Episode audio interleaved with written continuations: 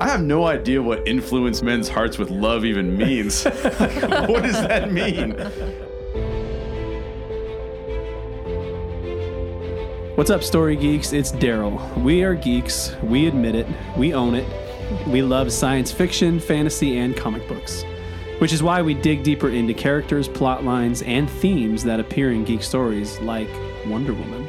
That's right, ladies and gentlemen. It's going to be a good one. I'm Jay, and Daryl and I would love for you to join our conversation. Leave us a comment on our blog, Podbean, or YouTube, or send us an email at thestorygeeks at gmail.com. That's thestorygeeks at gmail.com.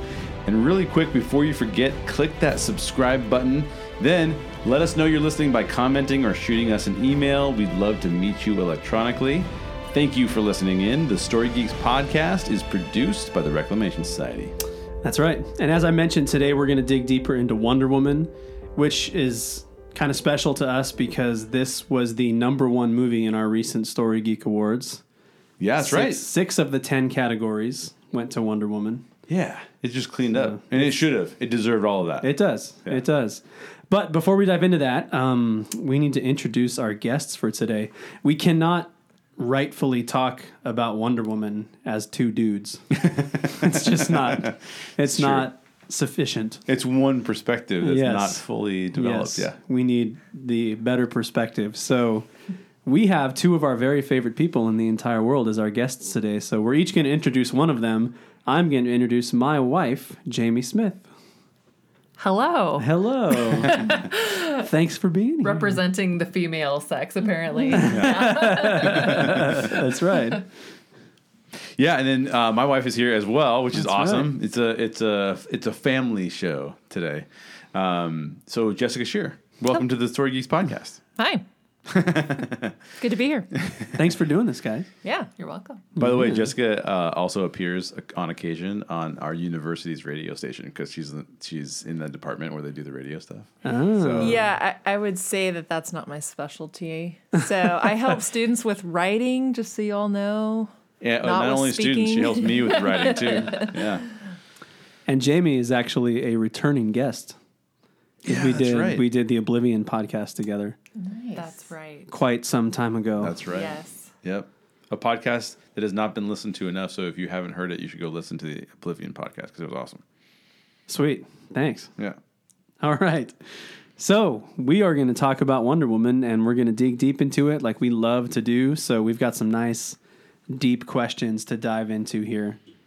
Um, so, I'm just going to go ahead and start us off. So, the Amazons, as we hear in the movie, are meant to influence um, men's hearts with love. So, but then we see they sort of be, they become warriors themselves.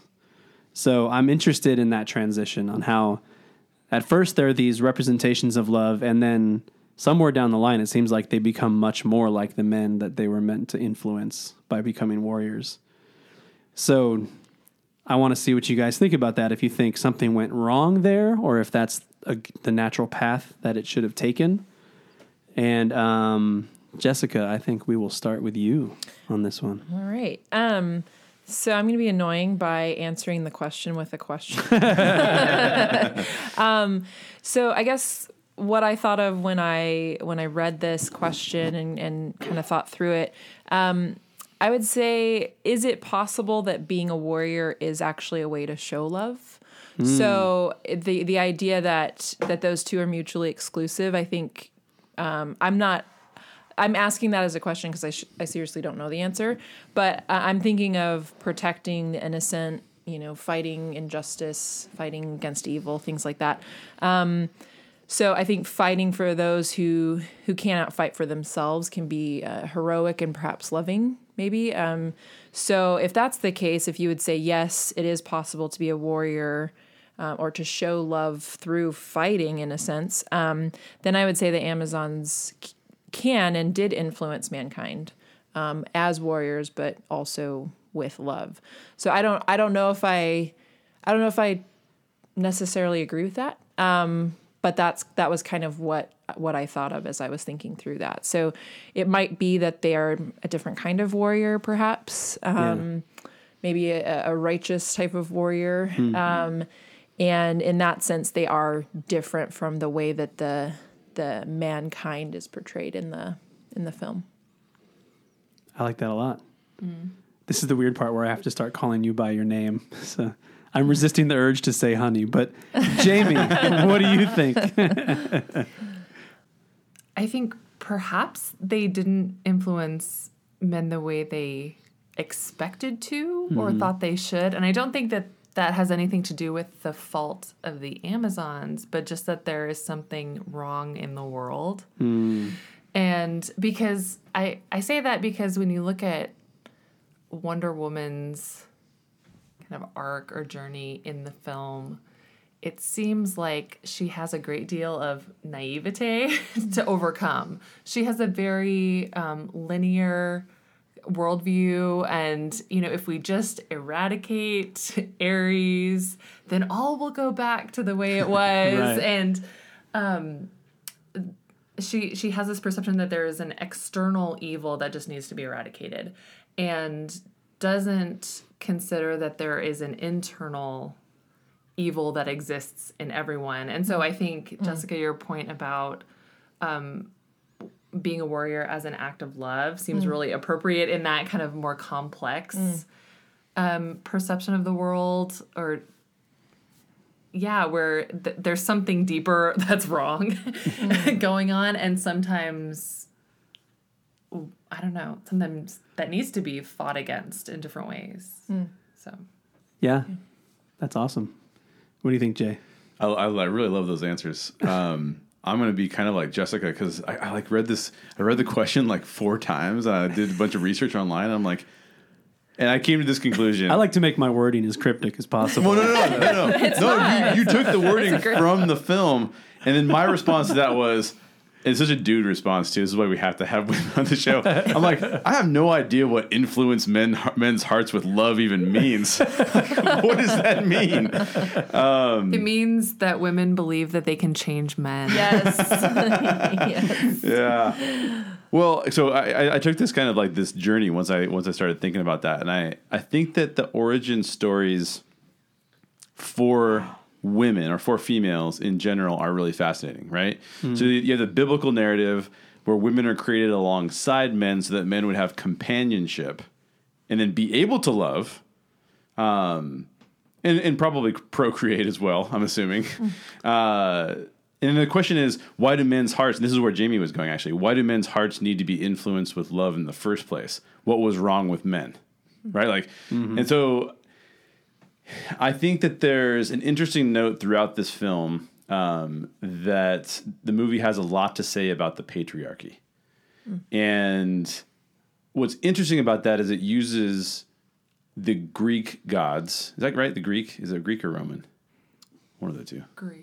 Yeah, Greek Sure. gods. Yeah. It uses the Greek gods and and it uses Zeus, a very definitively male god who then created women, right? So I think that's really fascinating because I know that like our modern Bible uses the term uh, uses the pronoun he to describe God. However, in my personal definition of God, I don't attribute a gender to God. So I think that they're. I think that that word, the pronoun, is assigned to God for specific cultural reasons. But I think if you were to actually ask me, like, do you believe that God is male? I would be like, no, he's neither male nor female. Like, um, and so what's interesting about that to me is the patriarchy didn't create females. In this movie, the patriarchy, like literally the patriarchy, like Zeus is the king of the gods of the, of Olympus, created females. Like, oh, I guess we'll just create females, right? um, and that's just a very bizarre thing to me. So I'm kind of glad that um, I have a way for that not to be the case because I, the Bible literally states that God created male and female in the image of God. It wasn't like we he created males in, in the image of God and then like had to create something else, so he decided to create females. Which I think sometimes that's how our culture interprets the Bible. Like it interprets it as patriarchal, and I get that because culture, our culture in the modern day has made a major swing in the opposite direction. But for a long time, patriarchy has been the model. but I don't even think that the Bible is telling us that that's necessarily the model. There's just a lot of nuances there. Um, and then I think like the second part of the question is obviously whatever if they were created to increase. I lo- I love Jessica's answer because in my mind I'm thinking like, well, they didn't they didn't do a very good job because World War One is the war to end all wars war end all is wars. raging across the galaxy and or across the galaxy. it's our Star Wars podcast um, is is raging across the world, and yet uh, they're secluded by themselves on an island doing Yeah. noth- doing training for something. So, what did you think? I really liked what Jamie and Jessica had to say too because I think um, I like how I like the angle of they became warriors as an act of love. Because I think in this movie and in every other movie that I've seen that has Zeus and the gods and stuff like that in it, like I'm thinking of like Clash of the Titans and you know various movies like that. There always seems to be this thing where Zeus does not understand mm. his creation. Mm-hmm. Hmm. You know, he creates it and then it gets away from him Right. Mm-hmm. and it becomes this thing that he has no control over, mm-hmm. which makes him seem much less godlike to me mm-hmm. and just a more powerful version of what he created. Yeah. You know, mm-hmm. but um, so I kind of like that we see that in Wonder Woman too. Like he created men, they change, He doesn't know what to do, so he creates women to help it, but they actually find their own way to make the world better, which is not what he had in mind. Mm. So I mean that's that's kind of a simplistic way of looking at it, but Yeah. I like that it sort of de-emphasizes the gods in a way Right. and places more power in the characters that we actually have on screen and are watching. yeah. Mm-hmm. So That's cool. Can I ask a a question? Yeah. That one of the reasons why this was a little bit difficult for me to answer. So I don't maybe and maybe we don't necessarily know this, but I my understanding um, of that whole kind of montage in the movie where it almost looks like a painting coming to life, Yeah, which is really cool part of the movie, by the way. But um, I got the sense that they were the Amazons were not just women. I mean, yes, they were female, but I got the sense, and I couldn't tell by the the imagery in the movie, but was it just men that were fighting and the Amazons were really the first women, or was it mankind, meaning men and women, and then Amazons are a separate thing? Because I think that makes it a little bit different. yeah. Um, and that's one of the reasons why the term mankind is interesting. And uh, I'll, I'll, I mean, I'll talk about that more later when with some of the other questions Yeah. because I think that's really fascinating. But I, when I watched it, I was thinking, you know, Zeus created mankind, but it was male and female mankind, and they were and and Ares corrupted men and women. Um, and we do see a female villain in the movie too, right? She's not an Amazon; she's a female human villain. Um, so I don't know. That was that was made it a little bit more challenging for me to answer because it's like, well, Amazons are women, but they're a different. They're not human women, really. They're mm-hmm. like Yeah. these other. So I don't know what you guys think about that. Do you know the answer to that? As I'm, th- I mean, we just watched it a couple days ago. Yeah, As so I'm, did we. I don't know if it's explained. It's not. I don't think it's really. And I was trying to look at the images, I and it, feel like there.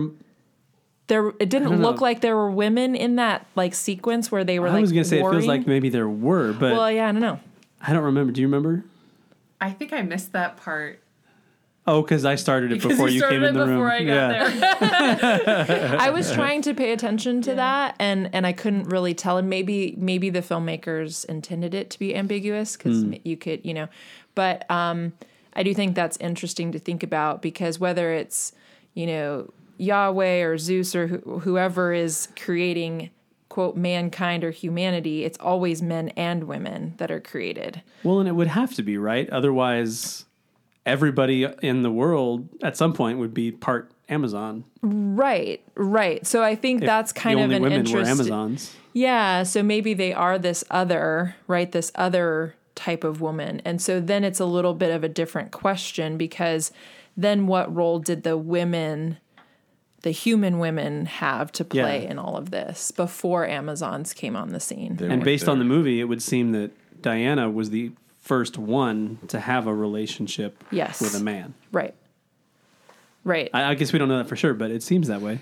so Yeah, I don't know. 'cause That's probably a rabbit relationship hole that we don't necessarily need to go down. I oh, just, we love rabbit holes. I just Yeah. thought that was when I was trying to answer this question. I thought about that because I'm like, uh, okay, so I I don't know if that changes the role that the Amazons are supposed to play because they're not just there. So when you talk about Jay, like like the procreating part or like the, the women being created to teach men how to love, well, that supposedly happened in this narrative before the Amazons were created. So then, yeah, what happened? What corrupted that? Did you know male and female hearts get corrupted? Obviously, that's kind of the indication. So Yeah, I don't know. exactly.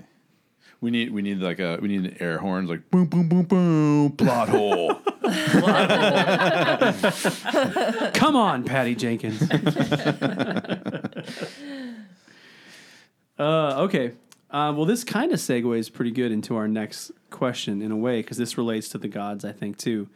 Um, but this is actually a question that came to us from Kate Acera, who's one of our faithful listeners and a good friend of ours. Thank you, Kate. Um, she asks, How would Diana's story have changed had she been told the truth about who and what she is?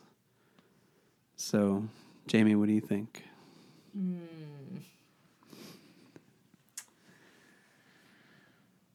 Well, it seems like yeah, I, I think I'm going to come back to the idea of her journey or her story um, because I think it's one of the movies that where like her journey is really interesting Yeah.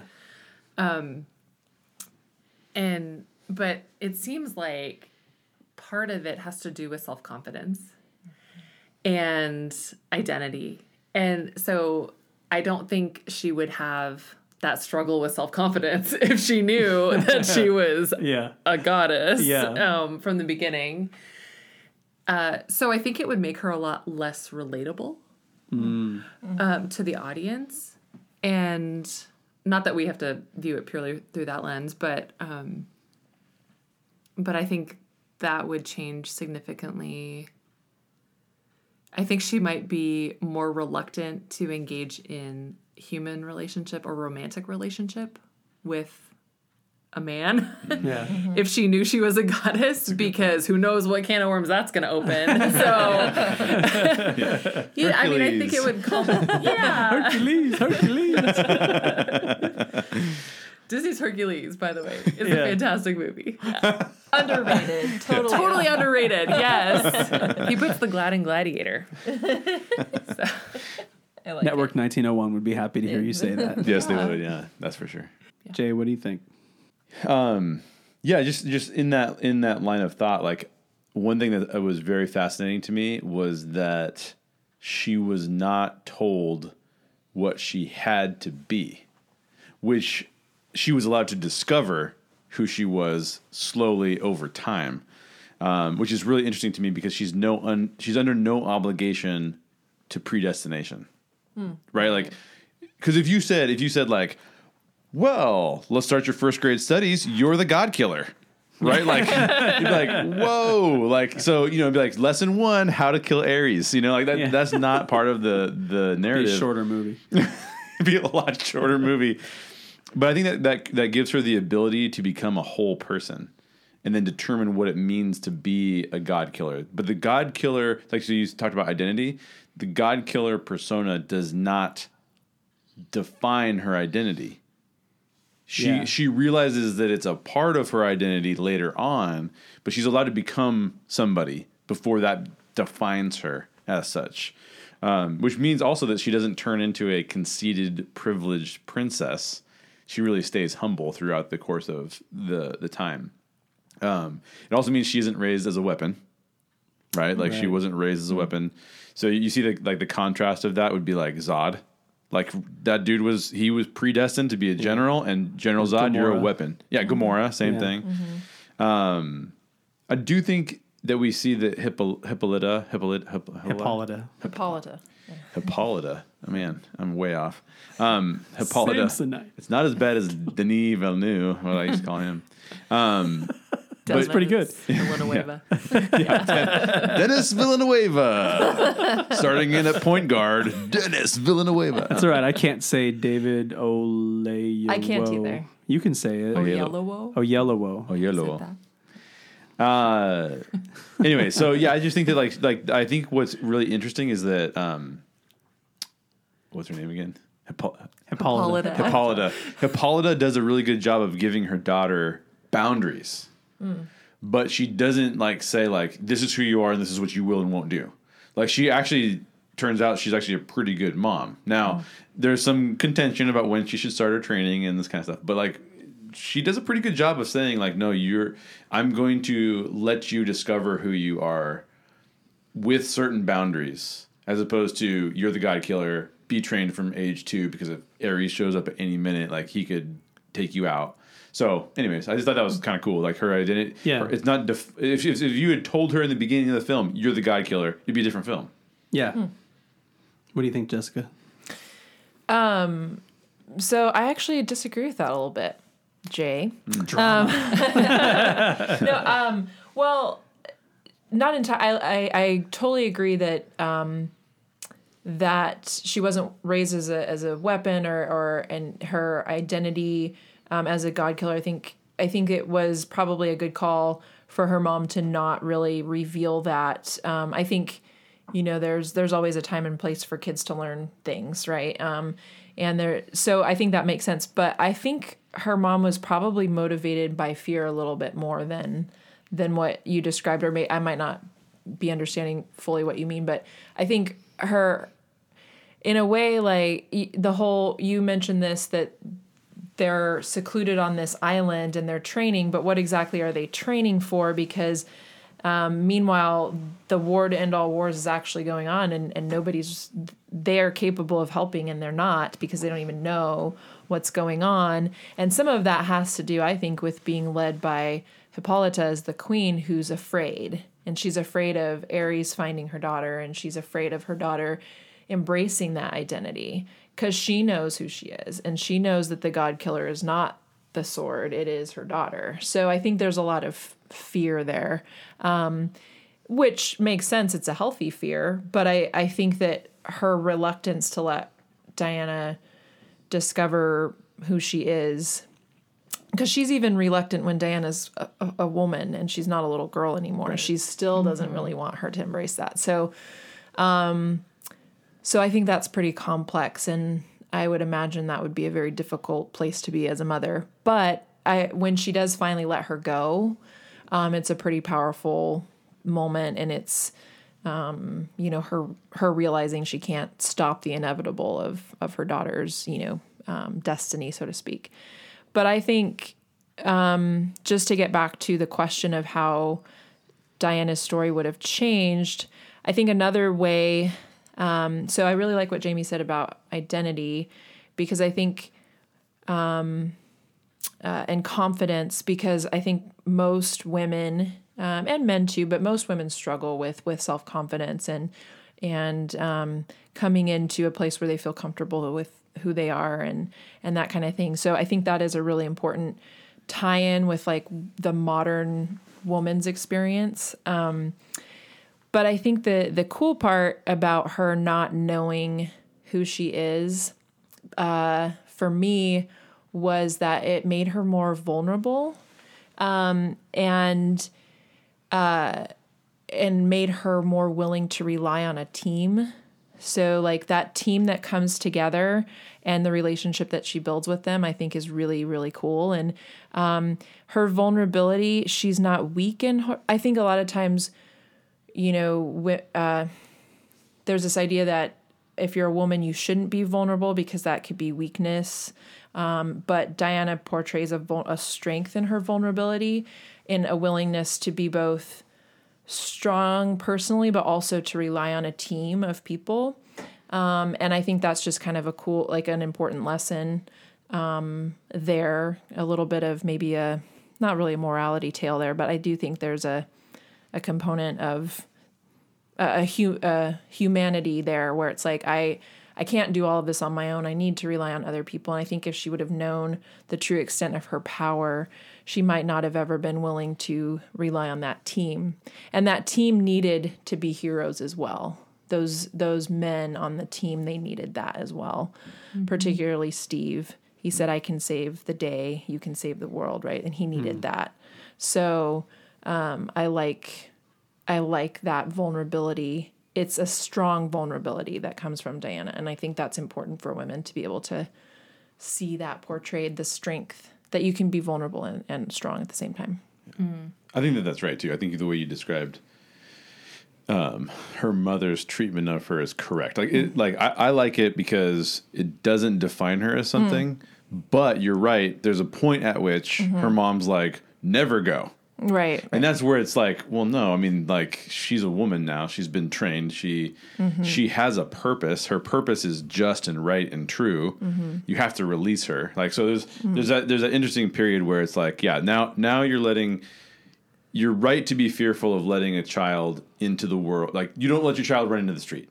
But then when the child's old enough, you're like, hey, you can go in the street, but look both ways. Right. Right. Like then there's a moment, and that she does. You're right. She's she's too fear driven in that, and maybe you could argue is too fear driven even from when she's a girl. She's like, you can't train at all. Right. But We did That- a little editing Yeah. when we were I watching was about that to say the part. same thing. Yeah, that scene where she's about to get on the boat and leave, Mm-hmm. and her mom says, "You know, you've been my greatest joy. Now you're my greatest sorrow." And we were like, What? "Whoa, maybe just Chick change move, it to man. like this moment is my greatest Yeah, sorrow, not yeah. you are." So I think the question of identity, even Mm-hmm. in that, like her mom has been It was harsh. has been Mm-hmm. speaking about her identity for so long and Mm. and it flips Yeah. like almost on a dime you're like whoa Like, yeah, Yeah. Yeah. but It's intense. can i jump on something you said Yeah. um, when you were talking about um, diana's ignorance of her power helping her kind of flourish as an individual um, it reminded me of a netflix series i'm really enjoying called the crown. Yay! Sorry. Okay. Which is fanta- it's fantastic. Um, so good. but one of the one of the things that comes up in Elizabeth's childhood is when she know she's being educated to become the queen. And so she's being educated in the law, but like nothing else. And so mm-hmm. when she becomes queen, she realizes she's ignorant of so much because she mm. hasn't had mm. a, mm-hmm. like a robust education. She's been educated for the one thing she's intended to do. Right. Mm-hmm. and she feels at a loss and unable to like intelligently converse with the people she's supposed to lead. Mm. And um, so she starts receiving tutoring as like a grown woman to try and fill in the gaps but it, that just came to mind as hmm. Hmm. like man if diana would have been trained from from girlhood or Yeah. you know like from day one um, to become that it really makes her kind of a one-dimensional person Yeah. Mm-hmm. so mm-hmm. That's a really good Lesson point. five: Harry Potter. Like, what? Who's Harry Potter? Nice. what did you think? You got Man, I all the good stuff has been said. No, I just Well, stop letting us go first. that's kind of my thing though. I know. You're gracious. No, I, I think uh, I think it's definitely good that she doesn't know who she is when things start because I agree it would definitely it would totally change the movie. It would give her a sense of confidence that would make her less identifiable. Um, and I think it's important for her journey to need to discover who she is because it gives her the the kind of empathy and the patience to also discover who other people are. Like to discover who Steve is and Charlie and the chief and the actor. I can't remember his name. But Samir. um what? Samir. Samir. Isn't that the other guy? Sammy. Yeah. Sammy. Sammy, that's Call right. Sammy. yeah, Yeah. I like that guy. Yeah. Um, and I think it also it's what helps set her apart from Ares and from Zeus. Because she's just as powerful as Ares. She mm-hmm. could be just like him, and maybe she would have been if she understood who she was. Mm. Maybe she would be prideful and controlling and everything. But, you know, like I said before, like I don't think Zeus understands his creation. I think she understands humankind much better because she has to go through her own journey to get there too. Uh, okay, let's transition into talking a bit about relationships here. So let's talk about specifically Diana and Steve Trevor, who I don't know if you guys have ever seen any of the other stuff that's been done on Wonder Woman, like the 70s TV show Oh man, it's been Yeah. a long and the time. but animated yeah. movie. Yeah. But this is by far, in my opinion, by far, far, far the best Steve Trevor we've ever had. Oh yeah. Oh yeah. Yeah. Yeah. Because that's a hard. Well, he's above average. He's above average. That's true. he has to have a certain vigor. Alrighty. But Chris just- Pine wrote. Chris Pine wrote all those lines. He did, yes. he, well, he had to compete with Pratt and Evans and Hemsworth. I mean, he had to get his name out there. But, That's right. um, but I, I don't know. I just I think he's a really, really good character. He's not just the side character to Diana. Like I would watch a Steve Trevor movie. I think he's that good. But, um, so I want to talk about their influence on each other. So. Over the course of the movie, let's talk a little bit about how they influence each other, how they change each other, how they impact each other. Um, Jay, why don't you start this one off? Yeah, I think it's a good question. I, I do believe there's one key moment where Steve's influence is notable, but I actually don't think that Steve changes Diana. I do think that Diana totally changes. disagree. totally disagree. Okay. Yes. Let's fight. Yeah. um, so, th- but let me explain to you where, where I'm going with that Okay. because I don't think so. Di- Diana has an internal motivation where she's going to do what she's going to do because she's so internally motivated to do it. You see this in characters like you see it in Moana, you see it in like Luke Skywalker. I think I bring that up in another question actually, but Can't have a podcast without talking about Luke Skywalker. no, I know. well, he's per- Mark Hamill's a close personal friend of ours. He is. Um, but I don't think that I don't think that she changes because of him. Um, he she sees the world because of him. She's exposed to the world through him as a guide. You, I think one of you guys mentioned um, her naivety earlier, right? And she's super naive. She's only lived on an island full of Amazons. Like that's all she has a context of. Um, so much so that she thinks that if she kills Ares, she solves the world's problems, right? Like that's like that's her simplistic view of the world. Um, and I think that uh, there is this brief moment where she has the opportunity of kind of joining Ares' thought process and joining in with his overarching motive, which is, yeah, men are dirtbags. And that's where Steve's influence comes in. Because she goes, yeah, you know what, though? There's some good in them, too. But I don't think that that's necessarily a character change because she started out that way. It was just that the influence at the right point in time to go like, wait a minute, but I've been made aware of the world, and yeah, it is bad, and yeah, I have walked into um, a very patriarchal society. I walked into Parliament where they basically told me to shut up, right? But Steve, like like it, yeah the system appears to be a broken system that's just kind of doing its thing. But steve's steve is one of the good ones and i will still maintain my hope because of steve. But i don't know that's so much of a change because she kind of started out maintaining that hope that human beings were good and that men were good and it was just ares that corrupted them. Now as she gets a little bit more familiar with how the world actually works i think that it's not so much that Steve changes her; he just serves as the influence for her not to join Ares and join his viewpoint, but to maintain that same belief system that she started with. Um, I would argue, and I'm not taking my turn right now, but I would argue that without Steve, mm-hmm. at the end of this movie, she goes back to Themyscira. And just goes, just just abandons it all. No, I just she stops this war and then she goes back to be with her people. I think Steve is the one that teaches her that the way to be hope and the way to be a part of the solution is to be in it. It's a long game. That could be true. I, I think it's interesting because I think that she she inspires Steve and his crew. Like she's the inspiration for them to like Steve has this Steve has this sort of like um how would I put it? He has a des- exactly.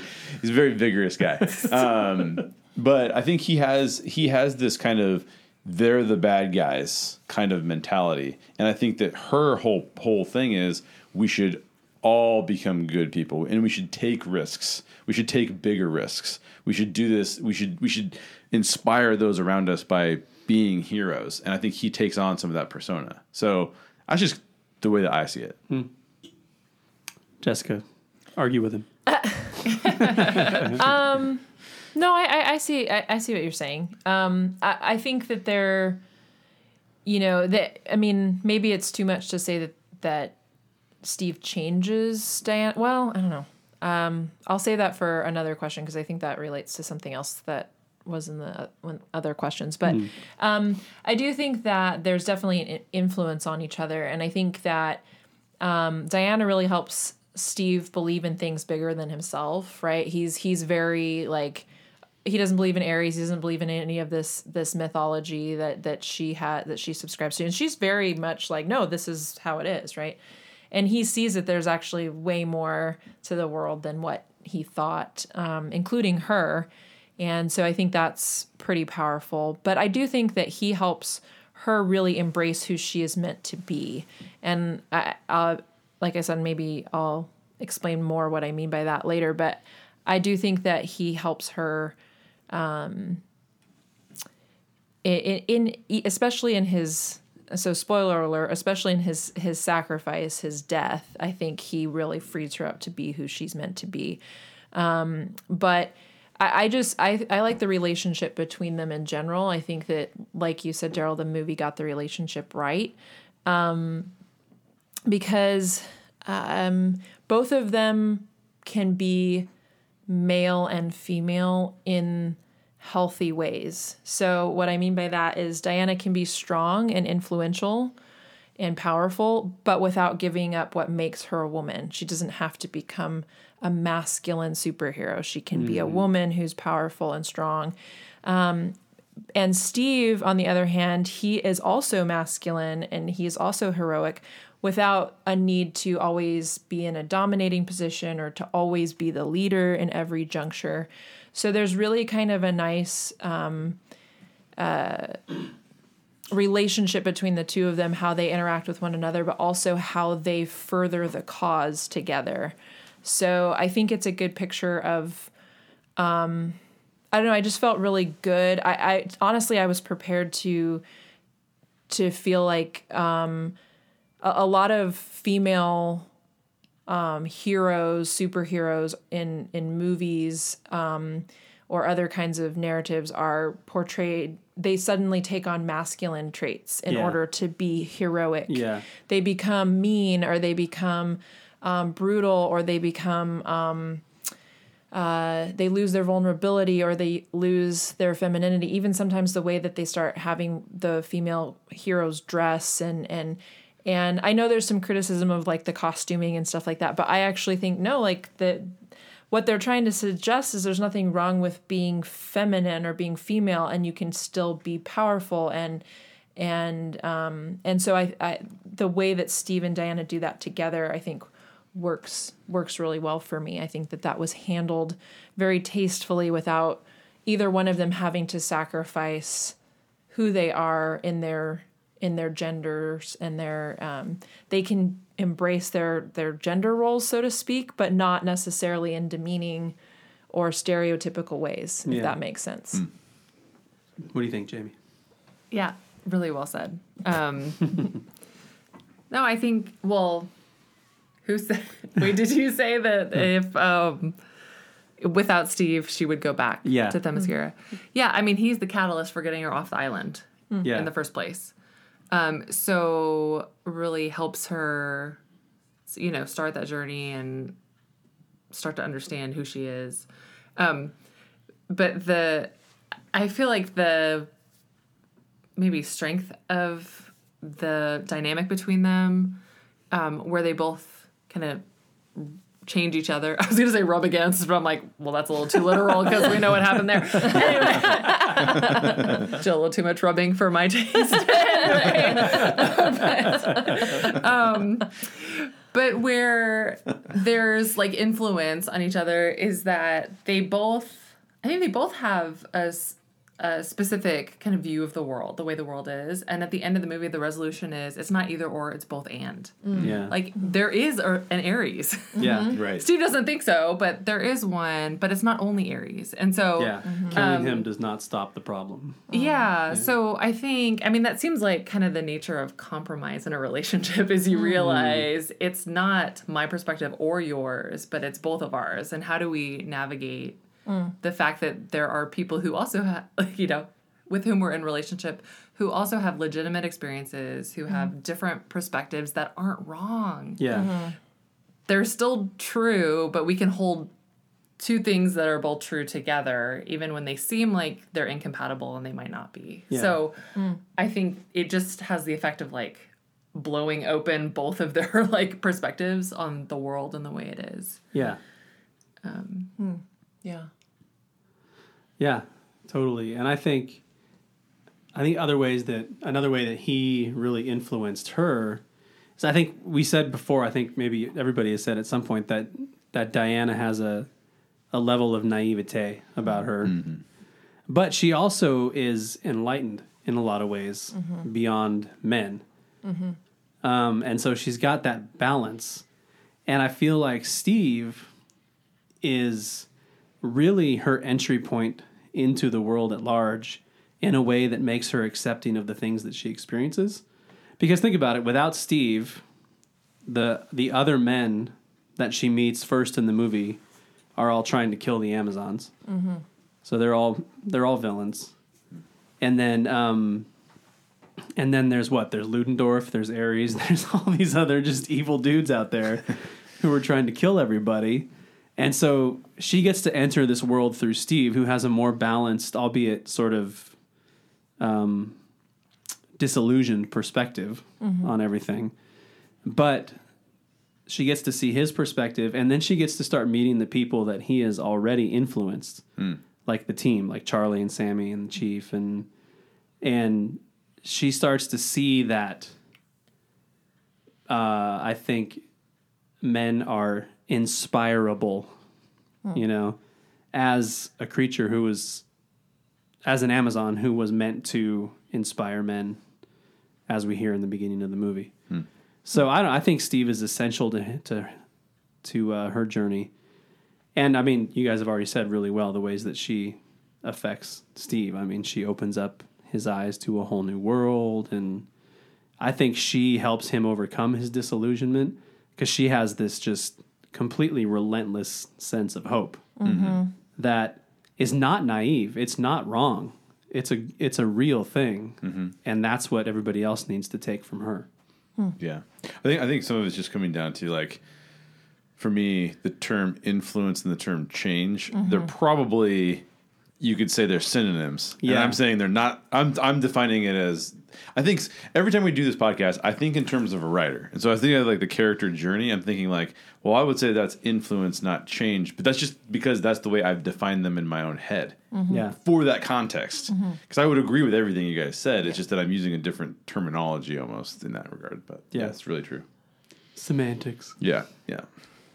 Well, let's talk a little bit about more about um, men and women in the film. So beyond Diana and Steve, um, how do you guys feel about the representation of relationships between men and women, the social norms, power dynamics? You talked about patriarchy before, and just kind of the balance between the two genders in the movie. So, Jessica, let's start with you on this one.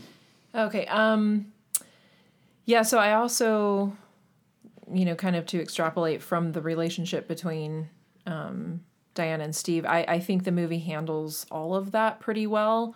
Um, actually, very well, I would say. Um, again, I was kind of skeptical. I was a little worried about that because in so many movies, uh, particularly like comic book superhero type movies, that stuff's not handled very well. Like things are over over sexualized, and and the female characters are, and the men, the the male characters are as well.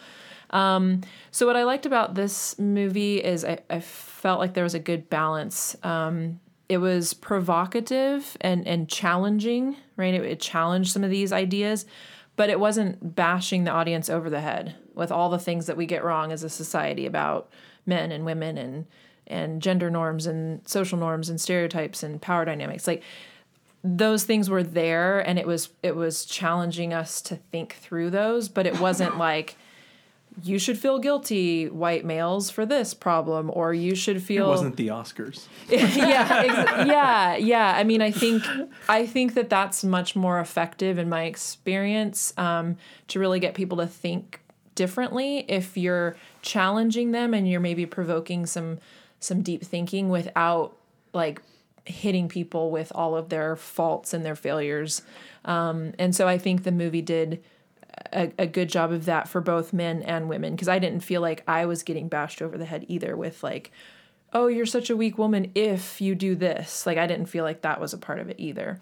So like some of the things that really stood out are just the some of the lines, right? So I wrote I wrote down some of the ones that that really captured this for me. So um, Diana says, uh, I, I I think Steve says something about like no man can do this, right, or something like that, and she says, "I'm the man who can," Yeah. which is just funny. Like it's just, there's just a lot of intentional usage of man or mankind, and the movie, the writer does that very intentionally, and the, and I love that because it just kind of reveals that all these like platitudes that we think of don't really apply to Diana. So that's just an interesting um, an interesting take on it. So like, yeah, I'm the man who can kind of made me chuckle. And then, um, why must we keep our tummies in? Um, Diana says to to Etta when they're looking at the corsets, and of course Etta says only a woman who doesn't have a tummy would say that. And I just think that's it's funny, but it's also pretty provocative, right? Because she comes from a world where there's no body image expectations for women. Like Yeah. They you know the the amazons were created to be very strong and powerful and like they're they're they're actually very similar. Like when you look at all the amazons there's not a lot of body differentiation so the expectations are are not the same as we have. So i i like that. It's funny but it's also you know kind of getting at a pretty serious uh, topic. And then um, one of my f- other favorite parts is when they're in the alley and they're getting shot at. And um Steve says stay back. Like at first he's like the you know being the hero. And then like she blocks the bullet with Yeah. her armband. And he says or maybe not. And I just love that because it's like breaking the damsel in distress tropes you know like that that whole thing. But he not only is it breaking that but he's kind of like man enough to accept the help. Like he's not like he doesn't like look defeated or like emasculated or anything. He's like, great, she can help me. This is awesome, you know. So I I like all of that. I like the interplay. Like he, it doesn't make him less of a man, and it doesn't. I don't know. I just for me that all worked very well. Um, it was intentional. Like I said, it's provocative, but it's not. It's not. I didn't feel like it was. From my perspective, it wasn't trying to make anybody feel bad or make anybody you know feel guilty. It was it was trying to get you to think about what you what you would normally consider the relationship between men and women and and some of these social norms. That mm-hmm. mugging scene in particular is maybe even more empowering than you think because that scene is a direct homage to the Superman 78 film. Mm. Because basically the same scene happens in Superman, but it's it's Clark saving Lois. Hmm. You're so right I didn't So and it's not just circumstantial like she's wearing like Diana's wearing glasses Yeah. and she's dressed like Christopher Reeve. Like Right, it is a very deliberate That's cool. homage. oh that's cool i didn't even think of that Yeah. there you go see i like it more now Yeah. Mm. Jamie. For me, the most impactful scene on that front was when um, she walked into the parliament room or, you mm. know, the general's mm-hmm. like war room and, com- you know, is completely oblivious to the mm-hmm. fact that there are no other women in there and doesn't see a problem with that. Mm-hmm. And so it's not even that there are, there isn't a seat at the table for a woman, it's that women aren't even allowed into the room. Mm-hmm. Yeah. but she doesn't understand like why are women not allowed in places of power? So um, that's where her naivete is used as a really clever device to say why is that the case? Like Yeah. why yeah why aren't women allowed in the room? Um, and then when you know she happens to be the only one who knows sumerian or sumerian. Um, and you know it's because of her knowledge and capability that you know she has kind of an entry point. Um, But even then, it's like, why does she know this? Like, um, there's suspicion of it, I Yeah. guess. Um, so I thought that was a really kind of powerful critique. Um, And again, I mean, it's not especially overt, but it's yeah, it's surprising and provocative, like you said.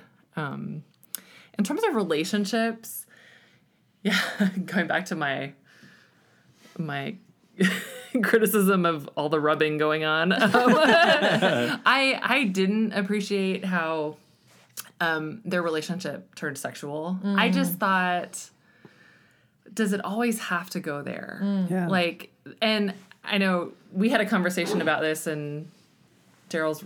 What, what do you want to share your response? Well, I mean, I I question it too. I agree. It doesn't necessarily have to go there. The one thing I said was they're together for a very short amount of time in the movie, so there has to be some sort of profound connection to make him as important to her as he is. But I don't think sex had to be the connection. I think they could have found another way to do that. Yeah, but that that was one thing that kind of um, took me out of it a little bit and um, seemed a little anachronistic mm. because I thought the most powerful critiques were the ones that were like mm. kind of in the system of the time and mm. questioning like what was happening at that time. And I wondered if a relationship like that would have happened at that time. Hmm. Mm-hmm. Like that just that seems to kind of undercut a bit of Steve Trevor's honor, in my opinion. Yeah. Which was really high and um I was really impressed with him until that point. So, That's a very good point. Yeah. What do you think, Jay? Um, I, I mean, I agree with everything that's been said. So, but from a from a male point of view, the movie could it could be perceived as interesting because the the the fact is that we have a tendency to vilify people. Like that's a that's a very human trait is to be like instantly hmm. like you're the villain because I don't agree with you. And if we're hmm. trying to make a point or make ourselves be heard, we like to vilify the other side so that it makes us feel better. It feels it mm-hmm. makes it seem like there can be winners and losers and like they must lose and and then and then we we ramp that up. And I don't think that that's any more apparent in society than it is today, hmm. where we all get get into our Twitter accounts and like just like you know go after people or you know, on Facebook or in protests or whatever. And I'm not saying that those things can't be used effectively, but I don't think that Wonder Woman as a film ever vilifies men. Hmm. I don't think it does that, I, and I think that um, that's odd in today's day and age not to take a social stance and create villains of the other side of the social stance. Mm-hmm. Yeah. That's almost always done, but I don't think Wonder Woman does mm-hmm. that. It points to all the problems, and you guys mentioned some of those, and that and that I think is it's done artfully, because I don't think when when she goes into Parliament, and she goes, "I'm the only woman in the room." It's not. She still doesn't vilify them. She's just like, "Why do you do it this way?" Yeah. Um it makes jokes about it, right? Like, why are women only secretaries? Like, why is that a thing, right? Yeah. Like, it points out these things that have happened in our society and societies before us, but it, the film doesn't hate men. Mm-hmm. And they, I think it's the relationship she has with Steve is artful in that way because he's willing, like like Jessica said, he's willing to say, yeah, maybe this is not really right. like, we should put the best person for the job in the role for the job. Like, Yeah. why would we do it any differently? Like, we have the world is literally at war. If we would we sacrifice, would we say, hey, patriarchy at all costs, even if we lose everything? Like, no, that's stupid. That'd be stupid.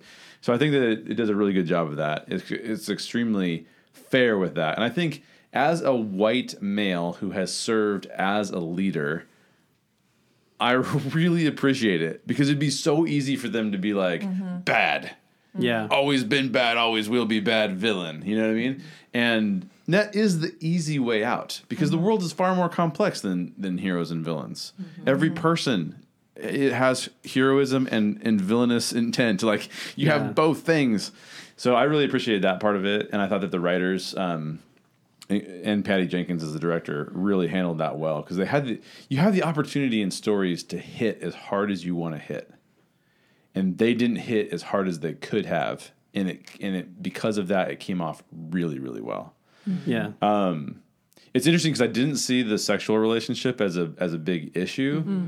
I can see what you're saying. Like for uh-huh. the time for the time frame, it does seem like a little heavy handed. It's like mm-hmm. that's kind of weird, but I didn't see it as a problem because I didn't feel like it was for me. It was just interesting. It was an interesting it's interesting dynamic where I don't believe that all relationships between male and females have to become sexualized. That's not a thing but I do think that like like like you referenced Daryl, like they're in this situation. There's clearly a bond between them. They both are willing to see one another not as the rest of the world might see them, but as they as individuals would see them see each other. Hmm. And that none of the other characters in the film see each each of them that way. They all put them in their box. And so I can see those two characters becoming attracted to one another because of the fact that like I recognize you as an individual, not as the stereotype of your gender, but actually as an individual. Um, and I think that that's kind of, I think that that is a is a catalyst where you they could find love and could find a, a relationship, especially in those kind of times when the world literally could end. But whether or not that fits in the time frame, that's a whole other that's a whole other thing. Mm-hmm. Yeah. Yeah, I think so. Diana does not, she really has no regard for mm-hmm. any kind of gender struggle. Mm-hmm. Like, she doesn't show it at all. Like, that's just not her context. She doesn't come from that at all. And she doesn't. She doesn't understand why women would be impressed in any way. And she doesn't see men as inferior either. Like, it's just not a thing to her. And I think one of the reasons this movie works so well is because I feel like that perspective might sort of echo what Patty Jenkins wanted the perspective of the movie to hmm. be. Hmm. Like, how do you make a movie that represents women so well and tackles the gender issue so well? Well, you do it largely by not tackling it. You just hmm. tell a great story mm-hmm. with representation from both sides. Yeah. It's the same thing Black Panther did. Yeah. Like Black Panther is not tackling racism. right. They're just telling a great story full of African people, Yeah. you know? So I kind of now that's that's a very blankety way of saying it. Obviously there are things in the movie that do address it. Um, but I think it's not a hugely important part of the narrative, which is why it works so well. Yeah. I think you bring up Black Panther, which is really interesting because I do think that Black Panther handles that incredibly well. And by making Killmonger the villain and the nature that he's made is a really good representation of how far a viewpoint can be taken to the point where it's a it's actually like a good justice oriented viewpoint that is taken too far. Um, but I will say that there's a couple moments in Black Panther, and having talked to um, a lot of my friends about. I mean, obviously, I've talked about that movie a bunch, but I, like understanding it a little better. Um, I did think that it threw a couple more punches than Patty Jenkins and Wonder Woman did. Um, and I, I don't know that it shouldn't have done that. I'm not saying that it shouldn't have done that, but it, it, it did take a slightly different tact in saying eh, we're going to throw a couple things in there. Yeah. we're going to call the guy. We're going to call the American guy a colonizer. Does he deserve that? I'm not saying he doesn't deserve that, right? But it's a punch, and I, and I, and, I, and it's not. It's, it is a joke, but it actually kind of went over my head. But in conversation with other people, I, I've understood it a little bit better. Now I'm like, oh yeah, that's actually like way better than I thought it was. So. As, as long as we have conversations about these films, then it allows us to understand and explore them a little bit more. But yeah, I think you're right. You're right on. Like they're just Yeah. she set out to tell a good story and went, what were mm-hmm. the dynamics like, and what would, what mm-hmm. would happen if you put Wonder Woman in this scenario? Well, this is the way it would play out. Like it's Yeah. not weird, right? It's just normal. Yeah. I mean, Diana is an alien. Mm-hmm. Yeah. And so it's like, it's what would an alien experience if Yeah. you put them in all of these situations on Earth? Yeah. Like, It's like, why does it have to be different than what would Superman do? Exactly. Just because it's a woman. You know? yeah. Yeah, I like I I'm glad that you felt like as a male that it wasn't attacking because as, as a woman sometimes I feel like I can't get on board with some of these um, like quote unquote women's causes because I feel like they just create a deeper divide between Yeah. men and women. Um, and so I that's why I appreciated this film so much because I felt like it was something it was kind of like a a little bit of like a women's power thing that I could actually get behind because most of those I don't feel like I can. I don't feel like they speak for me as a woman. And so this one I felt like handled it tastefully in such a way that it was like, but men can appreciate this hopefully because they don't feel attacked. Um, but maybe it gets them thinking like oh wow i never thought of it that way. Like i've never thought about oh i can't walk into a parliament. You know i wouldn't have been able to walk into parliament in the early 20th century. But wow she can't. That's interesting right? Instead of like you're such a evil man you couldn't possibly appreciate that feeling right? So um yeah so it's good that that works for you because i think it works for me and i think that's how we can have better conversations Can I ask a, ask a quick question based Yeah. on this question? Because you talked about it a little bit. I just like the little quick take around the room. Yeah. Because I've heard these like varying v- viewpoints on like they got the costuming really well, or they got, mm. the costuming was too provocative. Oh, I like, wish Kate was in the room. Kate, Yeah, she would be she great. has she has all the costuming stuff. Yeah, mm. she's, She's a she's a costumer. costumer. Yeah. Oh, Did she weigh in on that with regard to Wonder Woman? She didn't tell me anything, but when I asked her if she had any questions that she wanted to ask, mm. she was like, "Well, most of mine have to do with costuming." So now I wish I wish I would have heard them. Oh. Right. Well, okay, so Kate needs to write in. Yeah, and Kate. email Yeah, to we'll us have and her we'll read in. it. Yeah, tell we'll us read it in a what future tell us one. what you thought But what, so, what was the take on that from the room? I I mean, the one thing that stands out to me about her costume, which you especially see in the No Man's Land scene, is how tactical it is. Like you know, she's got the guards on her legs, um, and when she gets behind that shield, you know, it, it- some it might seem how weird the stance that she's standing in, but if you think about it, standing the way she is, her whole body is protected Right. because she's behind the shield and then her legs are guarded. Yep. So um, that's specifically about the leg guards. The rest of it, I mean, they obviously had to they had to capture some representation from the comics. Mm-hmm. Right. And it's it's way way less revealing than the comics have been. Oh, so Right. Right. so mm-hmm. it's way more modest than that. Yeah. I think it looks like a warrior's outfit. I don't think it looks that different from what Thor wears. Mm-hmm. Right. You know. Right. Right. So it was cool for me. Yeah, I didn't think it was too provocative. I mean, Gal It depends Gadot on how it's just, shot, like too. so beautiful. that, like I think that alone is like the most provocative thing about her. Is Yeah. just that she's really pretty and um, that I don't know, like um, we don't typically associate. I think women who are pretty with being warriors. Mm. And so I thought that mm. was like mm-hmm. maybe the most interesting. But in mm-hmm. terms of costume, I did I never felt like oh she's not representing women well or she's too revealing because that is frequently my criticism with Sure. movies. yeah. Um, but I didn't feel that with this. yeah And it se- yeah, it it felt like you said kind of what a warrior would wear Yeah. And like slits in the places not to show her leg but so she can run. Yeah. You know? Right, so right. it's like that Yeah. I don't know, what did you think? Yeah, th- I think there's a lot going on. I I I agree with you. I love the idea that like a, a female warrior doesn't have to can be can be feminine, Yeah. um, can be pretty, um, or not. Like Yeah. you know, or she can be strong, or she like she can just be a woman, right? As far as the costume, go- I don't know. I I can see. Yes, so you you have to pay, play a certain amount of uh, pay a certain amount of homage to the the traditional comic book character. Yeah. Um, But I like how how updating that to be a little bit more tasteful. I think is is appropriate. Um, I'm glad that that took place. Um, I, I, it's hard to it's hard to know how to answer that because like what would a woman fight in like the idea I, I this is this is always I, I think there's maybe a middle ground where it's like you don't need to be ashamed of the way your body is, is made um, but then there's also something to be said for modesty Right. so for me, I think striking that balance of like, yeah, what would a woman wear when she's in battle? Well, obviously Yeah. she wouldn't be covered head to toe in in chainmail, especially if she is like a superhero. She doesn't need that kind of protection, right? Yeah. Um, she needs to be able to move. Um, but yeah, she's just like has a lot of natural physical beauty that's going to come through. So I think there's a lot going on there, and I don't know.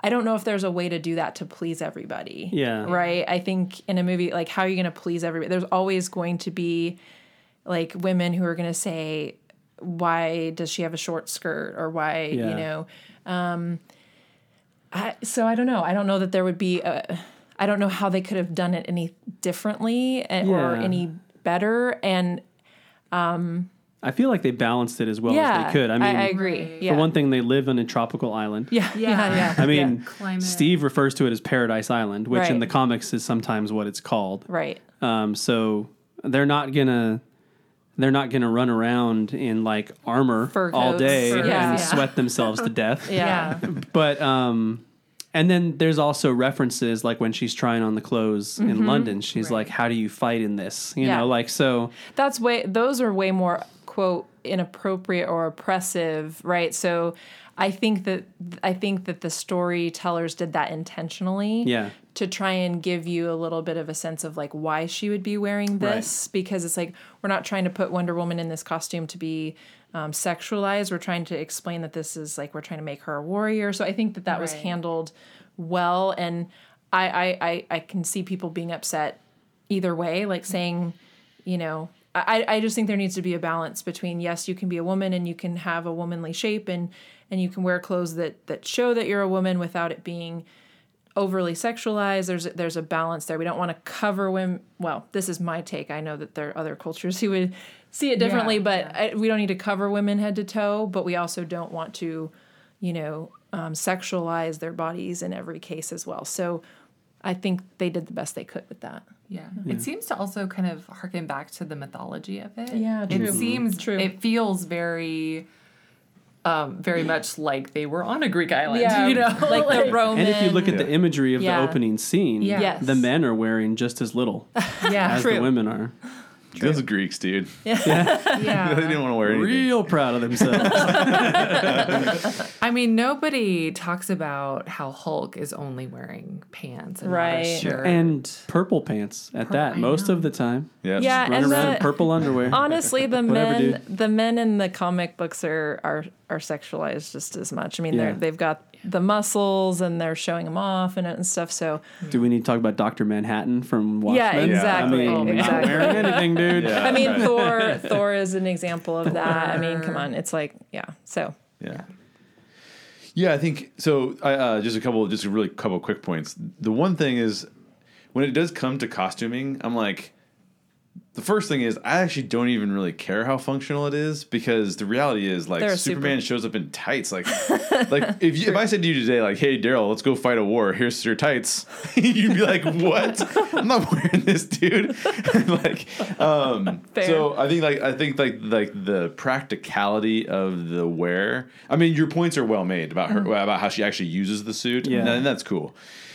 I think that they have the comics have objectified both male and mm-hmm. female characters for a long time, probably mm-hmm. starting in the 80s. Yeah. Mm-hmm. Uh, maybe even as early as the 70s for some of the comics. And if you're going to get into that, then you also have to.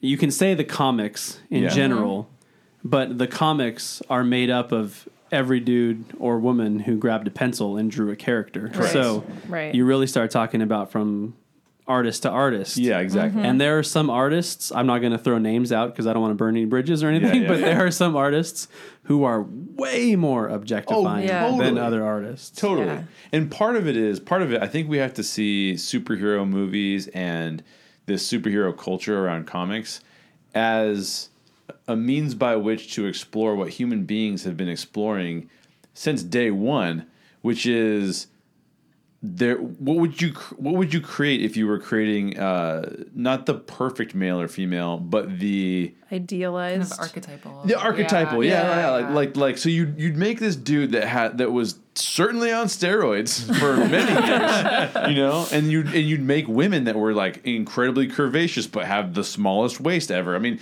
like mm-hmm. those are the, those things are kind of so. I think that one thing that's really amazing about Wonder Woman as a film is that and I think you guys have said this, but it allows the genders to be the genders and it maybe maybe there's a little bit of objectification in the fact that chris pine is like not wearing anything, right? Or maybe there's a little bit of objectification in the fact that the, the Amazons are not fully clothed, you know, like from head to toe. But I don't think it ever s- crosses any lines. What I feel like it's doing is it's saying, yeah, there's differences between these two genders. These two genders are not. We wouldn't put a woman in in in the in the context of superhero stories. We're not going to put a woman in. Um, a burqa, let's say, mm-hmm. right? Because that's not we're trying to we're trying to explore the relationship between these two genders. So why would we take why would we take male and female characteristics and traits out of the picture? We wouldn't do that. Now, to for to say one thing about Gal Gadot that I think is one of the most amazing things about her is that she carries herself with such a level of respect that objectification I feel like is taken off the table. Hmm. It's because she presents herself in, in such a regal, respectful way, and I think that Patty Jenkins is part of the reason why the Gal Gadot is able to handle herself that way. Because I would say that it would be very difficult for you to find a character in a comic book movie that is not like Jessica said, tried to just be made male or they'll try to take their sexuality and be like, oh, they could, males and females can act just the same, right? Like that's mm-hmm. a big cultural thing. Like they should be able to act just. It doesn't work that way. Mm-hmm. It doesn't work that way. So I think that they handled it really well. I think Gal Gadot handled it really well. I think Patty Jenkins handled it really well. Agreed. I think the one scene where I felt like Steve Trevor was kind of objectifying her was at the end of the like clothes trying on scene mm. where she comes out in like Oh, the yeah. coat and the hat and looks a little bit coy and like mm. I think that did play into like traditional like stereotypes mm. a little bit and felt a little bit awkward to me. Like it almost broke the tone of the rest of the movie Oh, where where I agree with you except for that one moment and I'm mm-hmm. like uh, you know Yeah, yeah. It's interesting because I saw that. I almost read it as in like he was frustrated. He it felt a little bit like he was frustrated with her because the outfit she chose was like she was trying to look like a man. Oh, interesting.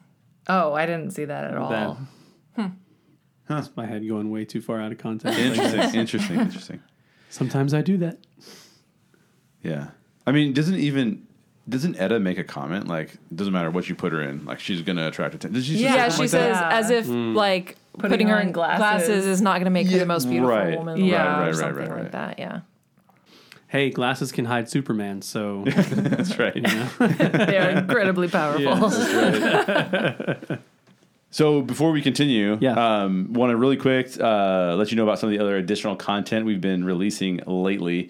Uh, really want you guys to go check out our conversation with Paul Verhoeven and Dale Wentland from Network 1901 because we had this awesome conversation about Luke Skywalker's character journey. So definitely check out that podcast. Uh, the most popular podcast of all time is our is our Black Panther podcast. That one's like skyrocketed to the top. the of most the popular movie of all time. So why not? exactly. So definitely go check those out. And also, we would love it if you would become um, a Patreon supporter. So you can go over to www.thestorygeeks.com for just to be able to support us. We're creators who put out works, and what we hope is that people will want to participate with us in that. Whether you're somebody who listens to the podcast, or whether you're somebody that watches our YouTube live shows and you make comments. Um, one really cool way to support us is through Patreon, and we actually give you additional access to additional content for doing that. So really And it's good that. content. We keep lamenting the fact that more people are not hearing it. I always am bummed out because a lot of times what happens is we- on Patreon we get really uh, relaxed because it's after this. In, I mean, we have intense conversations. Patreon, we, we try to make them fun, but you know they can be. But uh, Patreon is like where we're super relaxed, and it's just kind of like, hey, what do you think about all that? And it's just way more. It's way more relaxed and fun. So definitely go check that out. So let's dive back into the questions here. So, one of the most, we talked about the Story Geek Awards before. One of the most award winning aspects of this movie was the no man's land scene. Everybody loves the no man's land scene. So, I just want to talk a little bit about that scene. Why do we love it so much? What is so impactful about it? So, Jessica's going to start us off on that one. Me? Um, I hate that scene. Just kidding. Um, um, no, I, I love that scene, and I feel like cliche saying that. I almost wish I didn't like it, just so I could be different. but I loved it. Yeah, um, I totally um, teared up over it the first time I saw it, just like every other woman. Um, so, why is it an impactful scene? Um, okay, I'll, I'll say why I think it's impactful in general, and then why, for me personally, it was impactful.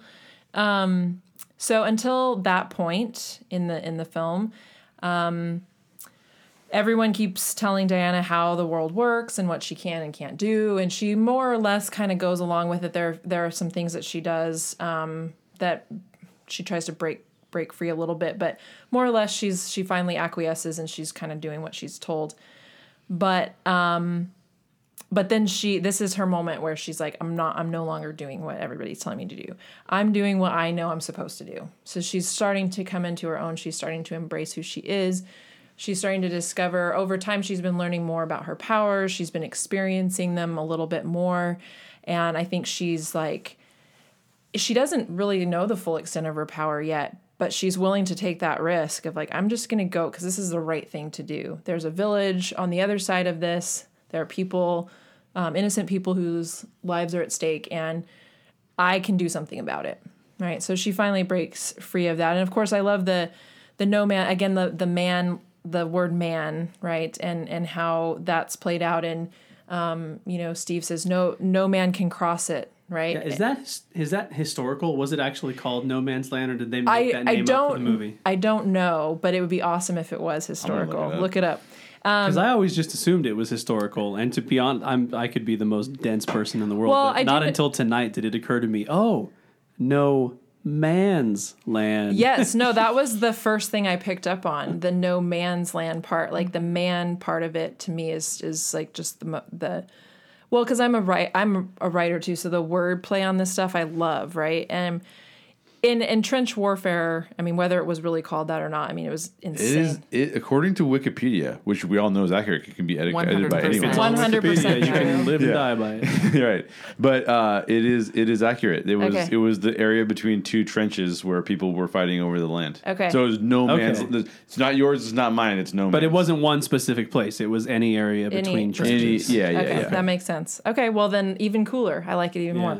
Um, so the whole idea that no man can enter it, right? No man's land, um, and she and she just right into it because she's not a man almost. I mean, not only we we know that Yeah. that's not only the case. She's obviously also a superhero. It wouldn't just be like some ordinary woman could necessarily do that, but um, but I love this idea and that play on because she isn't a man, she can enter it um, and she does it and she does what's right and i do think there's a risk there because she she doesn't know the full extent of her power. So i think there's there's a willingness to take that risk to do what she knows is right. And she's by doing that she gives the rest of the team and the rest of the soldiers the opportunity to do what they're supposed to do. So it's not just her completely saving the day. She's empowering other people to go out and and again it's a team thing and I love that. I love that she's not just she's a hero because she also allows other people to be heroes and I love that. Um so for me personally though, um this is maybe a little more metaphorical, but just that it highlights that women can do things that men can't and vice versa, right? That we need both. We need each other. Like there's differences. Jay, you said this. There's differences between us, and that's a good thing, and that's an okay thing. We don't need to try and um, yes, we want we want equality, but we don't want sameness. And and I like that um, this this kind of highlights that that that's more of the metaphor I think of what No Man's Land represents.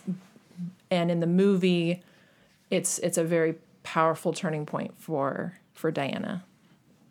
Cool. Jamie? Yeah, um, with you that when uh, when they started talking about No Man's Land, it reminded me of Eowyn's heroine moment in Lord of the Rings, where she's like, "I am no man." Yes. you know, because I'm not a man, there's something that I can contribute here. Um, When we were watching it um, recently, that the Edmund Burke quote, and I'm gonna get it wrong, but it's basically like the only thing that um, we need for evil to triumph in the world is Yeah, for good men to re- do nothing. Yeah, yeah. Um, that came to mind repeatedly because um, she's so driven to defend the vulnerable. And I think this just shows the lengths to which she will go in that quest. And it's really powerful to see, like, I mean, it's just her compassion in action, like lived out.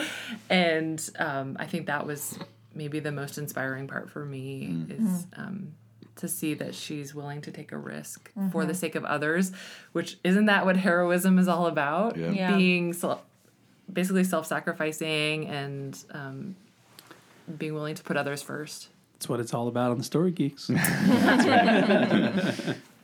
what do you think? And Jay? in life. and in life. I I I teared up at this at, at this moment in the film too, and mostly because I think it is probably the most heroic moment from any female superhero character or female comic book character that I can even think of. Um, I think it's just so it's just like it hits it hits you really hard. It's like oh my gosh, she she's a hero. She's a hero of heroes because there's something else to be said here. This is not because the, the points that were made were awesome. And one of the things that I would say that that makes it so impactful, it is not her goal. In other words, she actually has the goal to get to the front lines to kill Ares, mm-hmm. who she believes is Ludendorff or Doctor Poison. Like there's some he's taking some form, right? That's her goal. What makes her so heroic in this moment is she goes, "My goal is not the most important thing right now." Yeah. And that is crazy because if society did more of that, right? Like, what do we do? We do, we go, well, the most important thing is X.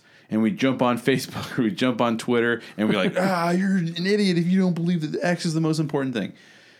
But when's the last time you actually got out and said, like, oh, I know that I believe X is the most important thing, but that person could use my help right now. Mm-hmm. They're broken down and their car is broken down on the side of the road. Or they need a meal today or they need your help moving somewhere or whatever it is. And we're like oh yeah well no i'm on a quest. I'm on this other quest. Mm-hmm. But the reality is if we did more of that for each other if we did more of what diana does to say i will not do what i know to be also correct and right but i will help people in need right now because i can uh, the world would be a lot better place a lot better place than it is so it's a very impactful scene and it's awesome I would say it's not just the most heroic scene for a female superhero, but maybe one of the most heroic scenes of any superhero. Yeah. Oh, certainly, yeah. Yeah. Certainly. Yeah, for sure. And it, not to tie everything back to Star Wars, but it, it Yes, echoes. please. It echoes Rose's sentiment from the Last Jedi Yeah. when she hmm. says, "We don't win this war by fighting what we hate. We win it by saving what we love." Yep. Hmm. Yep. Um, you guys all said why it was impactful, way better than I could. So I'll, I'll actually take a different tack here and I'll nitpick it a little bit. no, in a good way. In a good way. In a way that highlights how impactful it is. So I'll, I'll explain what I mean. There's one little line in it that hmm. Steve says that I wish wasn't there. Um, and I get why it's there, but so okay, so she she gets up out of the trench mm-hmm. and just starts running towards this barrage of thousands of men with machine guns who are ready to mow her down. Mm-hmm. And that's insane in some ways if you think about it. Mm-hmm. And her doing that logistically does not make it safe for all the other guys to climb out of the trench and charge through. They're just as vulnerable as they would have been if she wasn't there. Hmm. So it's not about her protecting everybody and making it safe for them to charge these guys. It's about her inspiring such a high degree of hope hmm. that they're all willing to get up and risk it. Hmm. So I wish they would have leaned into that, but instead there's one tiny little line that Steve says where he says, She's drawing all their fire. Let's go. and I'm like, why did you say that? Like just lean into the hopefulness of it, you know? Don't try and explain the logistics of it. I think that's fair. That's, That's a good an point. interesting. I didn't think of it that way. So and I don't Dang think- it! Just kidding. Yeah, I don't think I noticed it until we watched it again a couple days ago. But like maybe you should have just said, let's go. Yeah. Instead of she's drawing all the fire. Yeah, exactly. Um, and then just from a technical perspective too, I know we're not necessarily talking about that, but if you watch the special features, there's an interview with Chris Pine. Jamie knew I was going to have to talk about this, where um, uh, he mentions that scene, shooting that scene, and how they're getting ready to shoot the scene, and they start to pipe in blue smoke onto the set, and he's like, "This is weird," and so he went and asked Patty. He's like, "Why is the smoke blue?" And she's like, "Well, it'll read differently on film, but it'll make things seem brighter, more hopeful, more colorful. And you don't see it as blue when you mm-hmm. watch it. It's not like it's blue smoke. Right. But there is it looks different than everything else. There is a there's a tint to it that's hmm. just different and more hopeful and more magical and hmm. just that one tiny little subtle thing. I'm like, I want Patty Jenkins to direct all my movies. I'm like, that's just that's awesome. That is cool. That is super cool. Yeah. Okay, let's talk about villains. How do you guys feel about the villains in this movie? Do you think they are strong? Not so strong? How do you feel about how they affect Diana's journey? So, Jamie, you want to jump in on this one? Sure.